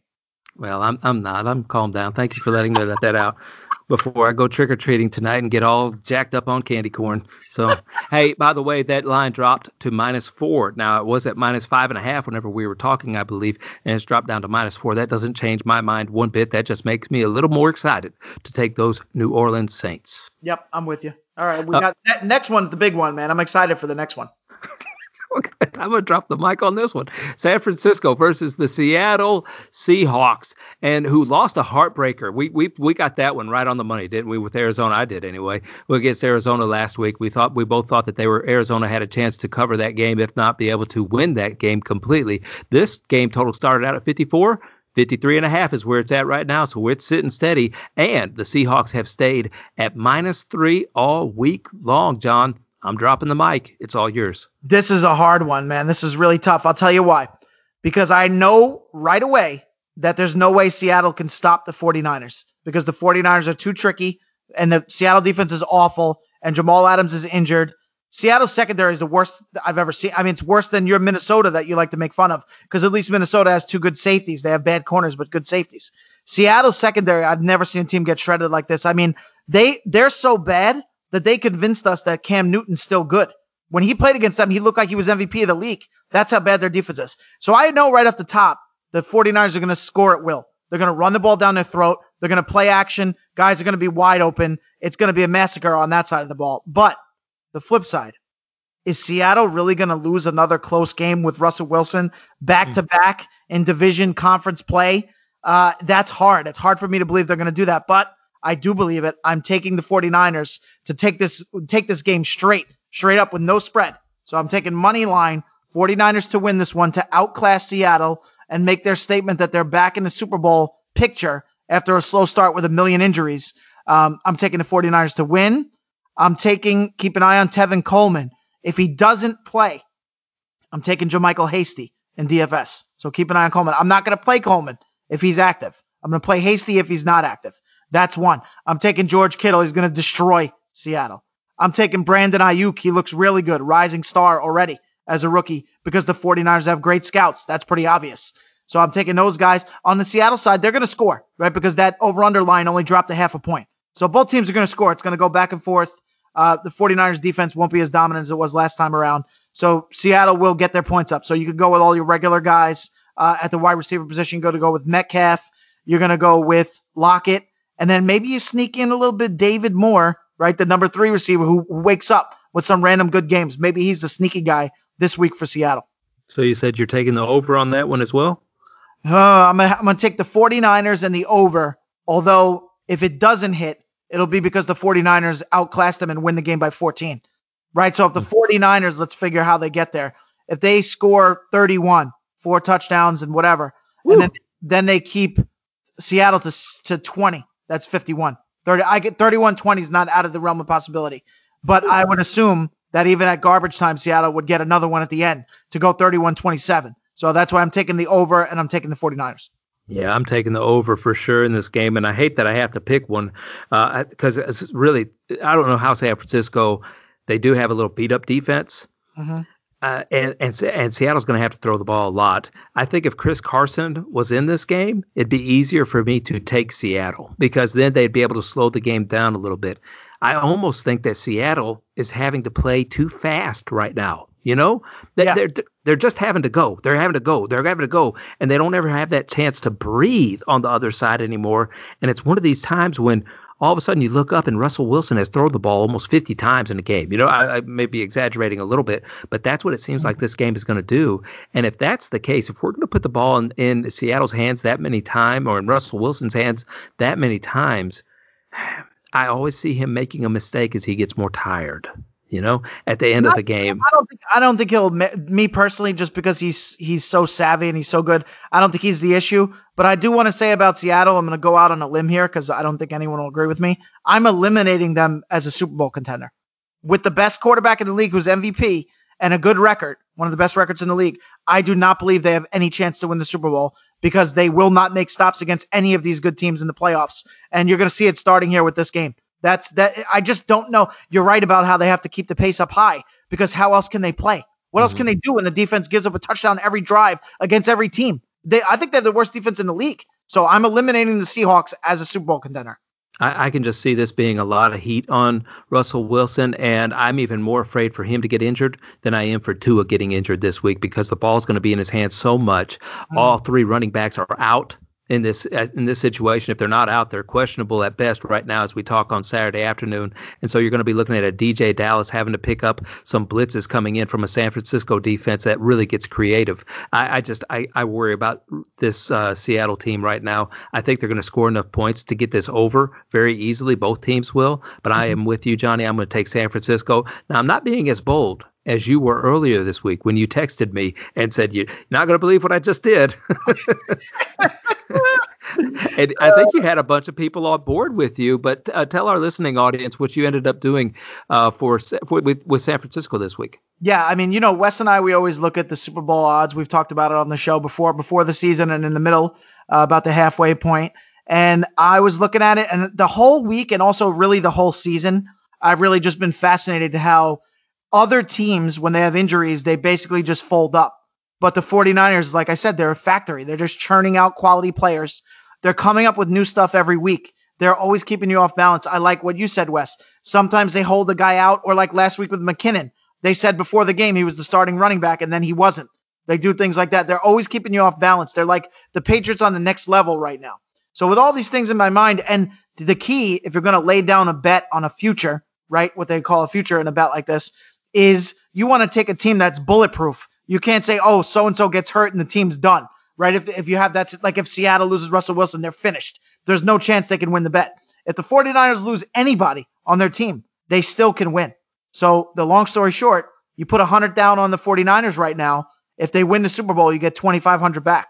So you're, you're risking almost nothing and you and you get a big return. And I still think they're the second best team in the NFC. That's my opinion. I will give the Bucs the benefit of the doubt. The way they're trending in the right way, and they have the number one defense, and they got TB12 under pressure. So I, I will give the Bucs the number one spot. But I'm giving the 49ers in last place with a four and three record as the number two team in the NFC.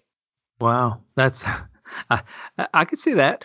I, I mean, I, I could honestly see that a little bit as I think about the teams that are in that division, or even in the NFC. I could see that a lot. You know, it, it's it's crazy whenever you look at what the opening line is on some of these teams and what it is now for the Super Bowl odds, or to win the NFC West division, for example. Arizona was plus two thousand to start with right? Plus 2,000. It's now down to plus 650. You can find it plus 450. And, and uh, that, that's just interesting to watch how they all move just a little bit. You could argue you could argue that Arizona is the most complete team in that division. Obviously, I think it's the 49ers personally. But if you argued with me that Arizona was the best all-around team, if you consider the fact they have a running quarterback, they have weapons, they keep you off balance offensively. Their defense has Budda Baker, who's been one of the absolute best in the league. Uh, Chandler Jones is injured, but they do have other guys that contribute there. I I can hear the argument. Another good coach, Cliff Kingsbury, showing a lot. I said the Jets should have got him. The Jets needed like every all these teams have these good-looking young coaches that are really smart guys, except for us. We got Adam Gase who's looking around, doesn't know where he is. He's looking at the moon. I don't, you know, the, only the Jets do that. We should have got Kingsbury. Arizona got him. They have a good program going now. They might be the best team in the division. I think it's the 49ers. You tell me maybe it's Arizona. I'm not going to argue with you. Well, it, it it definitely looks like it's coming out of there if it's not if their names aren't the Green Bay Packers, and I'll give you some credit. or if their names aren't the Philadelphia Eagles because they do have a lot of opportunity to still get right. They're kind of like the San Francisco 49ers right now. They are still winning in spite of the injuries that they are that they are being faced with right now. Yeah, right. I think they're going to probably run away with that division now. It seems like they got it under control. Their Pat Fulgham is a key for them, right? For mm-hmm. the Eagles that they got this wide receiver to emerge and give Carson Wentz some help. So you're right. It's starting to go in the right direction for the Eagles. And speaking about the Eagles, they do get to face Dallas this week. And right now, the Philadelphia Eagles are favored by 10 and a half points, John. It's gone up from seven and a half to start with, and the, the game total is still at 43. So that's right. That's staying pretty consistent right now. Uh, I, I think Philadelphia is really going to come back and win this game pretty easy. I'm not sure what we can expect out of this rookie DiNucci. I don't even know. It, there was a DiNucci. What, how do you even say that, DiNucci? Yes, that's correct. Uh, what is what do you mean? How do you say that? What? Because he's Italian? Because he's Italian, don't know how to pronounce his name. My people are very offended by this. no, it's just it looks funny on the thing because it's B DiNucci, B DiNucci, and and you know I have issues whenever there's a lot of vowels and consonants and they run together right there. Like I guess every word has that, so I got problems with every single word. But there's a lot of weird looking. Uh, it's, it looks like a Russian name almost, you know, with the C's in there and the eyes. Russian. Well, I'll tell you, the only thing I know about him for sure, I did a lot of reading this week, is he likes to scramble. He's been scrambling a lot in practice and he's been disruptive for the defense. But disrupting the Dallas defense is probably the easiest thing to do in the world. I, I think if we we put a squad together with our two fantasy leagues and we went in there to practice against Dallas I think we'd be in pretty good. I think they'd be disoriented by some of our formations and some of our personnel. So no, I, you don't, don't think really... so. You think JB lining up wide won't be won't be a little bit uh, funny? And and Gage is back there in the backfield. You're under center, and I'm out there at the wide receiver position, saying, "Hey man, I've been chased like a cheetah." You know, you've been chasing. You've been prepping for this your whole life. You've been running with cheetahs in the wild. You, I think you can run against the Dallas defense. So I'm with you. I Rob Norton, Rob Norton in the slot Huh, Woo! Pierre? What's what? Pierre's under center right there, and Pierre's you know just talking to him about all his DFS picks over on the DFS Dreamers and stuff. John, let me. I forgot to tell everybody and update them. Make sure that you are following me on Twitter at Lofinit on Twitter. Don't forget to follow John as well over to Mister Mister 2000 himself at uh, at Legend Sports Seven on Twitter. Go over to the show and find find the show there and all the different Twitter handles that are on there underneath the bio at FI Today with a little underscore. And if you are listening for the first time, we thank you so much. If you are a regular Fit Fam member, we appreciate you getting the word out there. All John, John, I haven't told you this, but all the podcasts are coming back solid. Okay, they're all the ratings are going up, all the listens are going up. So the Fit Fam is doing a fantastic job of sharing the show not only on Twitter but maybe on Instagram. Maybe they're follow, maybe they're sending out texts about it. Whatever they're doing, we really appreciate you allowing us to not only entertain you but try to entertain others by not only giving great fantasy football advice, we hope, or great gambling advice, we hope, or DFS DFS advice, we hope, but also stories on how to go to the zoo and different things like that, and Sean Connery movies like we did this time. Head over to Anchor FM, and you can find whatever listening platform you like to listen to podcasts on. You can subscribe to that uh, listening platform right there, and then share it with your friends. Don't forget to share it with your friends. That's so important for us to be able to keep continuing to take this positive moment uh, movement out to the uh, out, to, out to the masses, Johnny. Yes, no, I mean, uh, what you said about the numbers, that goes back to the people that are listening, and we want to thank you guys and girls so much. Uh, much appreciate all the messages we're receiving. We'll try to keep churning it out. I'm just happy that we're not just here making each other laugh. I'm glad some people are, are tuning in and they're getting a few laughs out of us. So thank you guys again. Um, and we'll keep bringing the action to you and uh, more good things in the future as we go forward. Yes, definitely, definitely. We'll do that. And our fit picks are going to be put up there sometime today. And I think in this game for the Philadelphia Dallas game, uh, you know, not not that all of the fit crew is going to go out there in some kind of uniform and play football against the Dallas Cowboys, although I would give us a shot for one quarter. I would give us a shot for one quarter. Uh, but it looks like the Philadelphia Eagles, all the money's coming in on them, 60% anyway. And I, I think that that's going to go up before the beginning of this game. Yes. And here's the key to this entire game and the whole situation. There is a base level thing that you need in all sports, especially in football, and that is a high motor and high effort. And the Cowboys are quitting. The, every game I watch them, I you know they're always on national TV and they're on Red Zone. Either way, so it's easy to watch the Cowboys. I've watched them time and time again. For me, I don't care if it's first year on the job. I would have fired McCarthy immediately after one of the last two games. I have hmm. no no patience for professional athletes making millions of dollars quitting the second they go down seven nothing and saying, "Hey, every time we go down, we just get blown out, so we might as well mail it in." Right? So I don't care if they even cover the spread in this game. I don't care if DiNucci comes in and gives them a spark. I don't care. I'm not taking the Cowboys because they're not giving an effort for the entire four quarters. And that's why even sometimes I defend Gase because the Jets have not had a lack of effort. When the Jets get blown out, it's because they had Flacco at quarterback and he's a non-competitive quarterback. It's not for a lack of effort. There are other teams that are struggling. For example, Atlanta. They had no effort, which is why they filed they fired Dan Quinn. The effort dropped off. I don't care if it's first year on the job, I would fire the coach. I'm taking the Eagles for a blowout. I don't care what the final score wow. is. Taking Philadelphia. I'm taking Fulgham. I'm firing Mike McCarthy. Uh, Goedert is not back yet. They they activated him that he can return to the team, but he's not back yet. Ertz is also out, so you have no tight ends there. So I like Fulgham, right? And maybe, maybe if you're being sneaky, is coming off the injured list, the rookie. But I'm probably just gonna take Wentz and I'm gonna take Fulgham. Those are the only two guys for Dallas. If they're smart, they're gonna give Zeke 40 carries. So you got to try Zeke, and that's their only chance to stay in this game. And I guess if you if you heard about DiNucci scrambling and you want to put in a team where you have the three highest paid wide receivers and you want a cheap quarterback, I guess you could throw a couple of teams on there and hope that he runs for a touchdown or something or runs for 60, 70 yards, something like that. But it's Eagles all the way. Um, McCarthy's done. It's it's horrible. I a lack of effort. I, I will not stand for it, no matter what sport it is. If I'm playing or if I'm watching, if it's my team, not my team, I won't stand for it. The Cowboys are an embarrassment. Wow. Wow, I've never. You, I mean, that's passionate. That's almost more passionate than your Eagle or than your Jets take uh, right there. And I know you and I've been going to headbutting against the Philadelphia Eagles. Seems like uh, since the preseason stuff started happening, but I think it's more of a disgruntlement against the Dallas Cowboys. And it doesn't seem like that Mike McCarthy system is working in Dallas. Maybe that year off that he took really separated him from a locker room a little bit too much. No, I mean, I think, listen, Prescott's injury is what really derailed yeah. him. But that that's the point, right? The whole show, that's been the theme of this show. Hopefully we can post it that way. That real coaches survive the injuries because they're thinking of ways to outsmart you and they're telling their players that they're saying, "Guys, next man up, next man up. It's football. Guys are going to get hurt. Doesn't matter what position it is. Quarterback's going to go down. Safeties are going to go down. Lineman, it doesn't matter. It happens. We need to have a program that fills those spots. Number one, with scouting, that every guy that comes in is producing, but also with effort, right? You, if you're not that good, if you came from the practice squad because you belong on the practice squad, you could still play hard. And the Cowboys have not done that. That's my problem. It's not the system because clearly the offensive system was good with Prescott.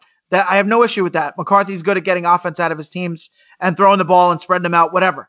But to not get your guys to play for you and to have the team quit as soon as the quarterback goes down, that's a reflection of the head coach, and that's my problem. Okay. All right. I can see that. I, you were so passionate about that. I wanted to take Dallas as a flyer. There's no way I think they're going to cover the ten and a half after you've given me all that. I will go ahead and take Philadelphia plus the, the, the and give up the ten and a half points. The 43 points, that's a low, low under. I guess they're not expecting Dallas to score at all. I think that's what they're thinking. I mean, uh, it's listen, DiNucci's a kind of a sleeper. Uh, it's that that's the thing. He's a sleeper just because we haven't seen that much out of him. And when they brought him in last week, they only let him throw the ball two or three times. So we don't even know what we're looking at. I don't mean a sleeper in a good way, like a sleeper. He's going to be a, a magic superstar. Just that we don't have enough information. So it's all going to come down to him. If he's one of those guys who is, by the way, a third string quarterback on a team that pays both of their quarterbacks a good chunk of money, usually that guy stinks. That's period. If he if he's a third string quarterback with two guys getting paid in front of him, then they're not prepared to have a guy like that playing quarterback. So my mm-hmm. guess is he's going to be terrible. That's that's my guess based on the information we have. Therefore, you're correct. That's why the over under is low, and they're probably pegging the Cowboys for either three, seven, or ten points. One of those three. Yeah, and and some rain in the forecast. It looks like the entire game, at least the especially the beginning parts of the games, and it may clear up by the time it's decided. So all right, all right. So I got Philadelphia, and I'm I'm going to stay away from the over under on that game. Next game, Johnny, we got the Los Angeles Chargers I think. Hold on, I got to get my bearings. Los Angeles Chargers at the Denver Broncos. So it's going to be over there in Denver. This game hasn't changed much. It's sitting at minus three and a half right now on the Chargers. The over under total is at 44 and a half. it, it seems like it's a low one. These two teams strike me as two teams that can score a lot. I'm not going to say they're tremendously healthy right now, but they're not more banged up than what they have been in the past couple of weeks. And uh, this this looks like to me, this game should be over because I've never been I, I've never been a big advocate of either one of these defenses as of late, anyway. Well, I'm going to cue you in on something here, and this will okay. probably change your mind because I sway you very easily. Drew Lock is awful, awful. Welcome, welcome to the news. He's terrible. I've watched him now since he's returned, and I watched him at the end of last year. Now, a key thing, he was able to put together some stats in the second half of last season, and that's what happens when your team is not competitive and your team already knows it's not going to make the playoffs. Everybody plays loosey goosey on offense. The other team lets you get stats in the second half when they're beating the doors off you. So, yes, I know he did a decent job down the stretch last year, and good for him. My hat's off to him. Now, it's a different story. Their defense has actually been turning it up a notch. Their effort overall, right? We talked about effort in the last game, has been very good. So, thumbs up on the effort for Denver. I like the way they're playing hard and they're trying to make their games competitive. So the reason why they stunk so bad against the Chiefs was not effort. The reason was because Drew Lock is awful. And here's the problem. He's got he's not mobile right now. I'm not seeing him avoiding the rush. He's not aware. He has a lack of awareness in the pocket like Daniel Jones. They they're the worst that I can see right now out of the starting quarterbacks not sensing where the rush the rush is coming from or where the pressure is coming from. Is it inside? Is it on the blind side? Is the offensive line collapsing? They're not picking up on those things and his throws are not accurate, and his arm is not extending plays. He's not getting deep balls down the field. If you add all those things together, it's going to be a mess, which is why I'm taking the Chargers because I don't think Denver, and that's why the line's low. That was the answer to your question. Why is it so low, 44 and a half? It's because Drew Lock is not good right now. The Chargers going to wreak havoc defensively. I like the Chargers as the DFS play in defense. I like Herbert to stay hot because a lot of people are saying he's not going to stay hot, that he's got to come down to earth. You know what? The kid's got moxie. He's a superstar in the making. He's the total opposite of Drew Lock. So I'm taking the Chargers. I'm taking Keenan Allen. I'm taking Mike Williams as a flyer. I'm taking Hunter Henry as a flyer in this game. I'm taking Josh Kelley as a flyer. Wow. I got six. I got six Chargers and I got no Broncos. okay. All right. I boy, I actually you you uh, I I still like the over. And uh, the reason why is I think Melvin Gordon will be able to score once or twice. There'll be some determination there. And uh, I just think that he's going to be able to find the end zone against his former team. And against the Chargers, for the Chargers, like you said, everybody's going to score. I like the over in that game. I'm not going to take it as a breadwinner, I don't reckon, because it just seems like it's something something's goofy. Something smells wrong with that. The, the, the breadwinner smells burnt right there. So I'm not going to say it's a breadwinner. the toast needs to be redone. Used to be my nickname in high school, by the way, on the football team when I played cornerback was Toast. I'm not you know, I'll let you fill in the blanks. I, so, I know that. That's what we used to call. I believe his name was Otis Smith. He was a corner. That's a while ago, so my memory could be a little foggy on that. He was a cornerback for the Jets that they always gave him a chance to play. This was maybe 20 years ago, even though he always stunk, and we called him Toast. So I know exactly where you're going with that. Yeah, well, we can get into my football career some other time, but I'm going to take the Chargers on this game as well. Next one up, this is the the I don't know the slobber knocker of the week. Mm. Could we maybe have that one? The yeah, Pittsburgh. Why not? Why not? Pittsburgh's, yeah, I think it's a good one. Pittsburgh Steelers versus the Baltimore Ravens. 46 and a half point total has dropped from 49 points. And the Baltimore Ravens were favored by five and a half at the beginning of the week. It, now they're only favored by four. I guess uh, people are starting to bet the Pittsburgh Steelers. Sixty percent of the money's coming in on the Steelers. John, I, don't, I I love the Steelers in this one. I think Baltimore has been folding and folding and folding whenever they go up against stiff competition, and I think there's no stiffer competition than the Pittsburgh Steelers, especially that defense right now. And the, uh, they'll really be able to limit the very limited Baltimore offense. Uh, if you key in on Lamar Jackson, it seems like once you once you make that star diminish, all the rest of the stars in that offense go away too. I can't wait for this game, my friend. Good good analysis on your part. I see where you're coming from from that angle, but I can't wait because there's a lot of questions that have to be answered here. You posed one of them, which is are the Steelers really one of the Super Bowl contenders just because they're undefeated and they have the number one defense and Roethlisberger is back? Are they? We don't yes. know. It's too. You think yes, sure. Some people are going to think yes. Or is this a game where the Ravens remind them that they were the runaway best team during the regular season last year, and they're not prepared to go quietly into the night this year after a really bad playoff performance and a really bad performance against the Chiefs earlier this year. And these are, we don't have the answers yet. The game hasn't been played. It's 60 40 right now. The line's doing some funky things. I am going to lean on the fact that I still think the Ravens are a better team over the course of the whole year than the Steelers. I don't think they're ready to just say it was one and done for us. Last year, we were the best team in the regular season. Playoffs didn't work out, and now it's not going to work out for us this year. I don't think they're ready for that.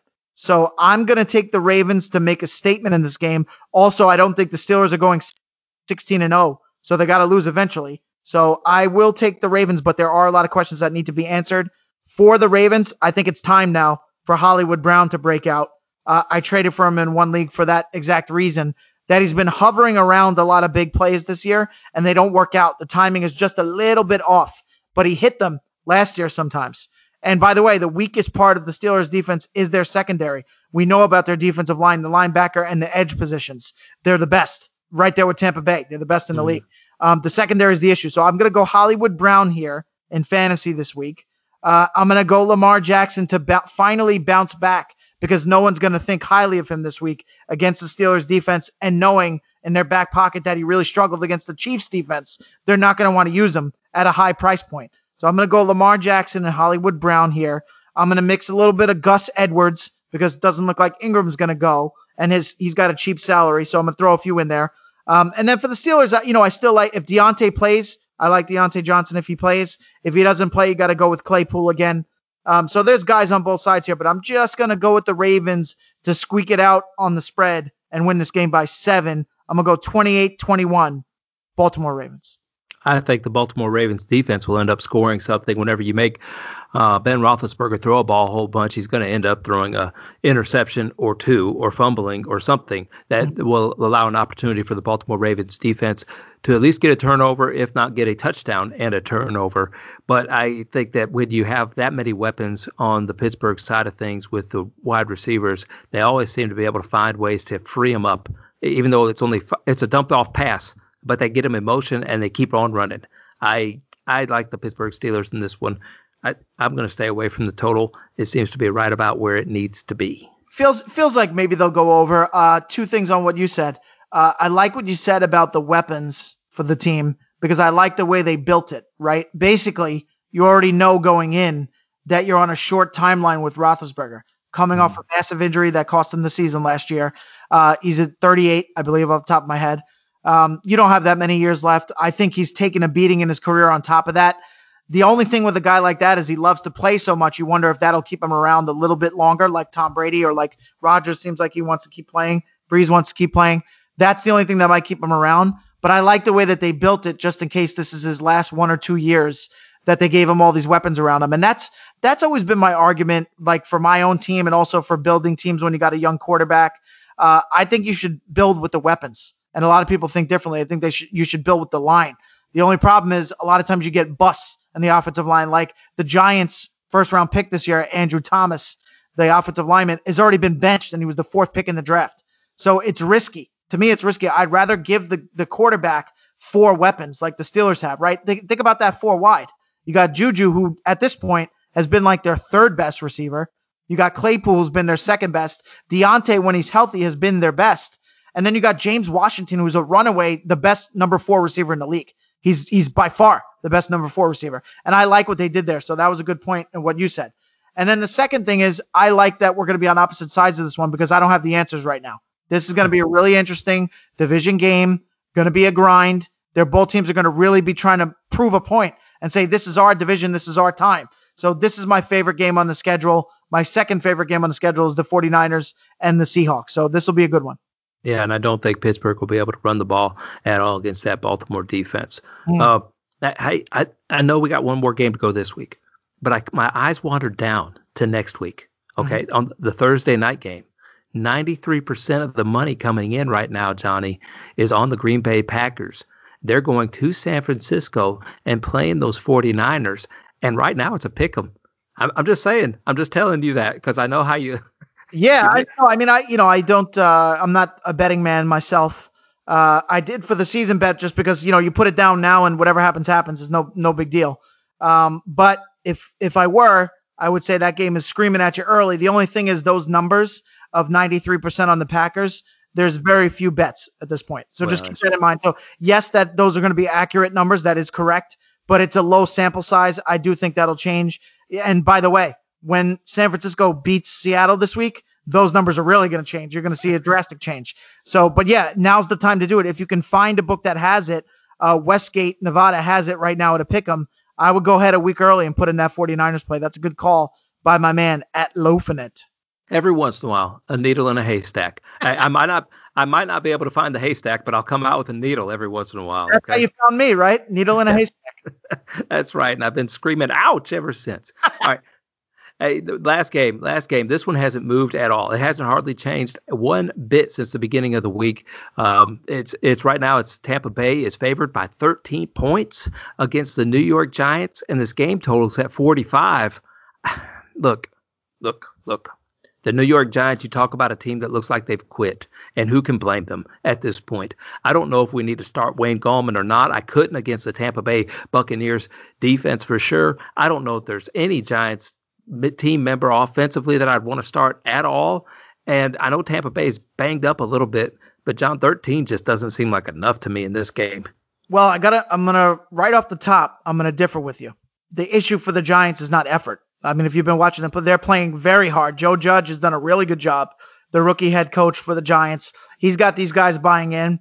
It's a uh, too many turnovers, bad timing on bad plays, uh, and not enough talent overall on the team. They have spots of talent, right? Bradberry has been fantastic on the defensive side. Uh, Shepard came back and looked good last week. Every once in a while, Slayton pops up with a good game. Every once in a while, Engram pops up with a good game. But overall, not having Barkley and not having enough talent overall on both sides of the ball, that and the bad timing, that's what's hurting them. So they will try hard. But here's the question of this game How are they going to score with Daniel Jones playing quarterback against either the number one or the number two defense in the league, depending on who you ask? How are they going to score, Wes? That's my problem. No, and uh, you know what I've done? I've looked to see if there's a Ryan Tannehill on that team. Mm. It's Colt McCoy is their Mhm. backup. Interesting. So that's why they're sticking with Daniel Jones right now at this point, uh, because he is their best option.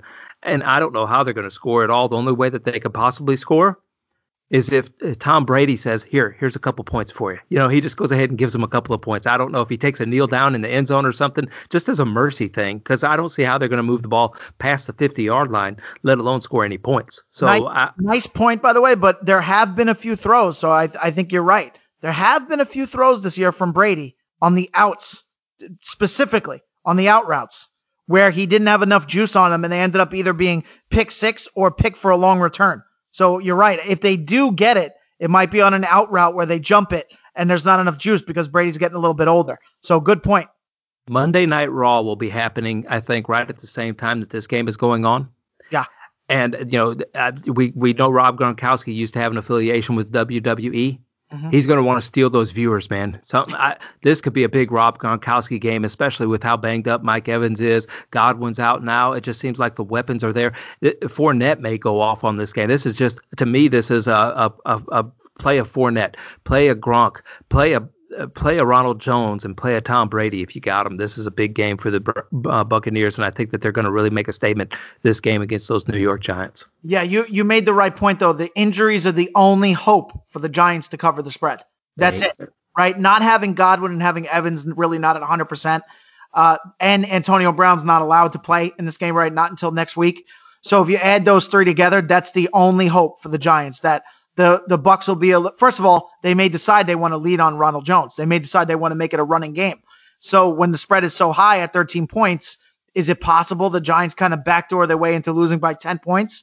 It's possible, but again, you got to go with the quality here. They're just a better. It's a better coach. It's a better quarterback. It's a better defense. It's a better team over a long game. And some of these games, when they're a grind and there's some more running, they're long games, man. It's it's a struggle. It's a grind. Over that long grind, the better team's going to pull away slowly but surely. So I'm still going to take the Bucs, but the only hope for the Giants are those injuries on the Tampa Bay side.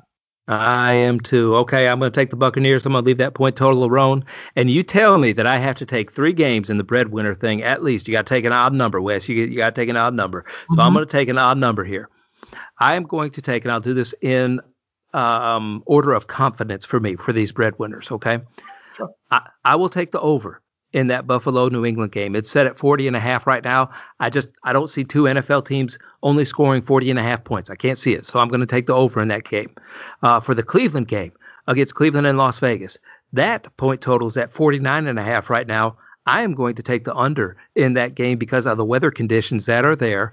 And I know the both both of those defenses are really bad, but I think this is going to end up turning into a running game, and they're going to want to keep the clock moving just to get out of the environment. So I think that this game is going to be under 49 and a half. I hope that point total goes up a little bit more because that would be really nice if it hit the 50 area. So then you could really have that under. All right, the last one and and this is only because it's odd. I, I, I don't like I don't like this whole week very much, John. Just to be honest with you, I don't like where this is. Vegas did a really good job of perplexing me this week, but I will take the Green Bay Packers at minus six. I will go ahead and give the points to the Minnesota Vikings, and I will take that Green Bay Packer game as my third bread winner. Nice. I, I like those picks. I knew you were going to take the Packers out of the spreads. I could I could sense you felt they're going to pull away in that game, and that that could be a blowout from the way you're looking at it. So I like those picks, and uh, not really too many arguments over here. By the way, we should really go back and keep track, right? If we're going to do these every week, so we should go back into the last couple of weeks, and then that way we'll know the record, like we keep track in the fit picks. By the way, who's in, who's in first place in the fit picks? You are uh, you are barely holding on by a thread to first place. I by one game. You are you are winning seventy percent. I think we're winning at a seventy percent clip right now, John. I'm telling you, man, get on those fit picks if you're listening. Uh, Wes does a good job posting them, showing all the different hosts of the shows and our buddies of the show. Um, and right now, with the clip we're winning, if you're in those pools where they're not asking you to pick it with the spread, you should just be following what we're doing because we're hot right now, smoking hot. So, breadwinners for me. I think you know where I'm going with this one. I'm going against Tua in his first game against the Rams. So I'm taking the Rams to cover the spread there pretty easily. Obviously, I'm taking the 49ers. That that game is a lock in my opinion because because Seattle, I agree with you, not going to be able to run the ball, not going to be able to block, not going to be able to stop the 49ers from scoring. So that's a triple whammy. I'm taking the 49ers. And then the third one, you know, probably not surprised. I'm going against Drew Lock. I just don't think he can move the ball against the Chargers. So I'm taking three road teams. Obviously, the road means less this year. I would never do this in a normal year. Mm-hmm. You, if you're doing three picks, you don't want to have three road teams. Maximum, you want to have two. But this year it's different. So it's Rams, 49ers, and the Chargers, and that's a 3 and 0 for Johnny Fro. Especially two two road teams uh, uh, having points. You know, at the same time they got to cover the spread. That is a strange year. 2020 is definitely strange. Uh, do we? We're not going to get into whether or not uh, Trump is going to win this election or whether or not it's going to be Bernie Sanders. Oh, I'm, did I say Bernie Sanders? Yeah. Boy, I didn't mean to say that. uh, I don't know. I mean, listen, my theory is there are a lot of silent Trump supporters out there. And I don't, I'll be dead honest with you. I'm going to abstain this year because I don't have a side. Sometimes I do. Some, some elections I do. I voted many times in the past. I don't have a side this time. I really, I hear the arguments against both guys, and I'm not hearing too many good arguments for either guy. So, just my opinion as an American, having just going and picking a name for no reason without having a side is probably the wrong way to do it, which is why I'm not going to. But my analysis is there's a lot of those sneaky voters coming in late. Some of the betting lines are starting to creep back Trump's way because Biden's been a heavy favorite, but there's a late there's a little bit of late momentum. Um, I don't know. We're not going to have all the results, right? They're saying it's going to be delayed. We won't know exactly yeah. who the winner is. So that's another problem. My gut feeling is it's going to be a squeaker for Joe Biden. I think Biden's going to win it by a hair. It's going to be like when it was Bush and Gore down in Florida with the recount. That's my opinion. It's going to be a, like a mirror situation where hmm. it's going to be a whole bunch of controversy, and Trump is going to make a late run because I think a lot of people thought Biden. Some some polls said Biden was up 11 points, which is an absurd number. It's not that because there's a lot of Trump people that don't say that they're Trump people. So yeah, that's my guess. Is Biden by a hair in a close game at the wire? Biden's going to kick the field goal to win. okay. Hey, you can get great analysis like that not only from Johnny Fro himself, but you can get that from all of our different fit analysts uh, who always do a good job. And you can follow the show over there on Twitter at FI Today with a little underscore, and you can find all of the different analysts, all of their bios right there, especially John Frisella, who you can follow over on Twitter at Legend Sports 7. He always has great takes like that on Twitter. Make sure you follow him there. You can also find a whole bunch of lists of his over on Google. You just type in John Frisella, Google, blog, and boom, it's right there for you. And don't forget to look up his Aaron Torres article as well. Uh, what is that? AaronTorres.com? Is that what it is? It's Aaron Torres online. Oh, Aaron Torres online. And don't forget to follow him over there. You got a great article each week. I think you drop it usually on Tuesdays, don't you? Yeah, usually on Tuesdays, and uh, he's been giving out some winners, man. You better get on there. Those it's mostly the pickups for the free agent list, and also at the bottom of each column are the DFS plays of the week. So I have yeah. a safe pick, a sleeper, and a perfect storm where everything lines up nicely. And I've been getting a lot of thanks. So I appreciate you guys sliding up in the DMs and saying, hey, thanks for the recommendations because I just won myself a nice 500 bucks. Some of these guys are saying. So get on, get on there, man. Jump the, you should be reading. Let's get those numbers up. Thanks a lot, everybody. And don't forget to follow me on Twitter at Lofinit on Twitter. And head over to Anchor FM if you have not subscribed to the show yet. Find whatever listening platform you want to listen to the podcast on, or any of the podcasts here on the Fantasy Impact Today network. And you can find it over there on Anchor FM. It's just really easy to do, and you could uh, just click on whatever whatever whatever platform you like to listen to it on. If it happens to be on the iTunes app, make sure you slap those stars. Make sure you leave a review wherever you can. Uh, and more importantly than all those things, FitFam, we want to thank you for helping support this podcast, but we also want to encourage you to go out and find a way to make a positive impact in somebody's life today.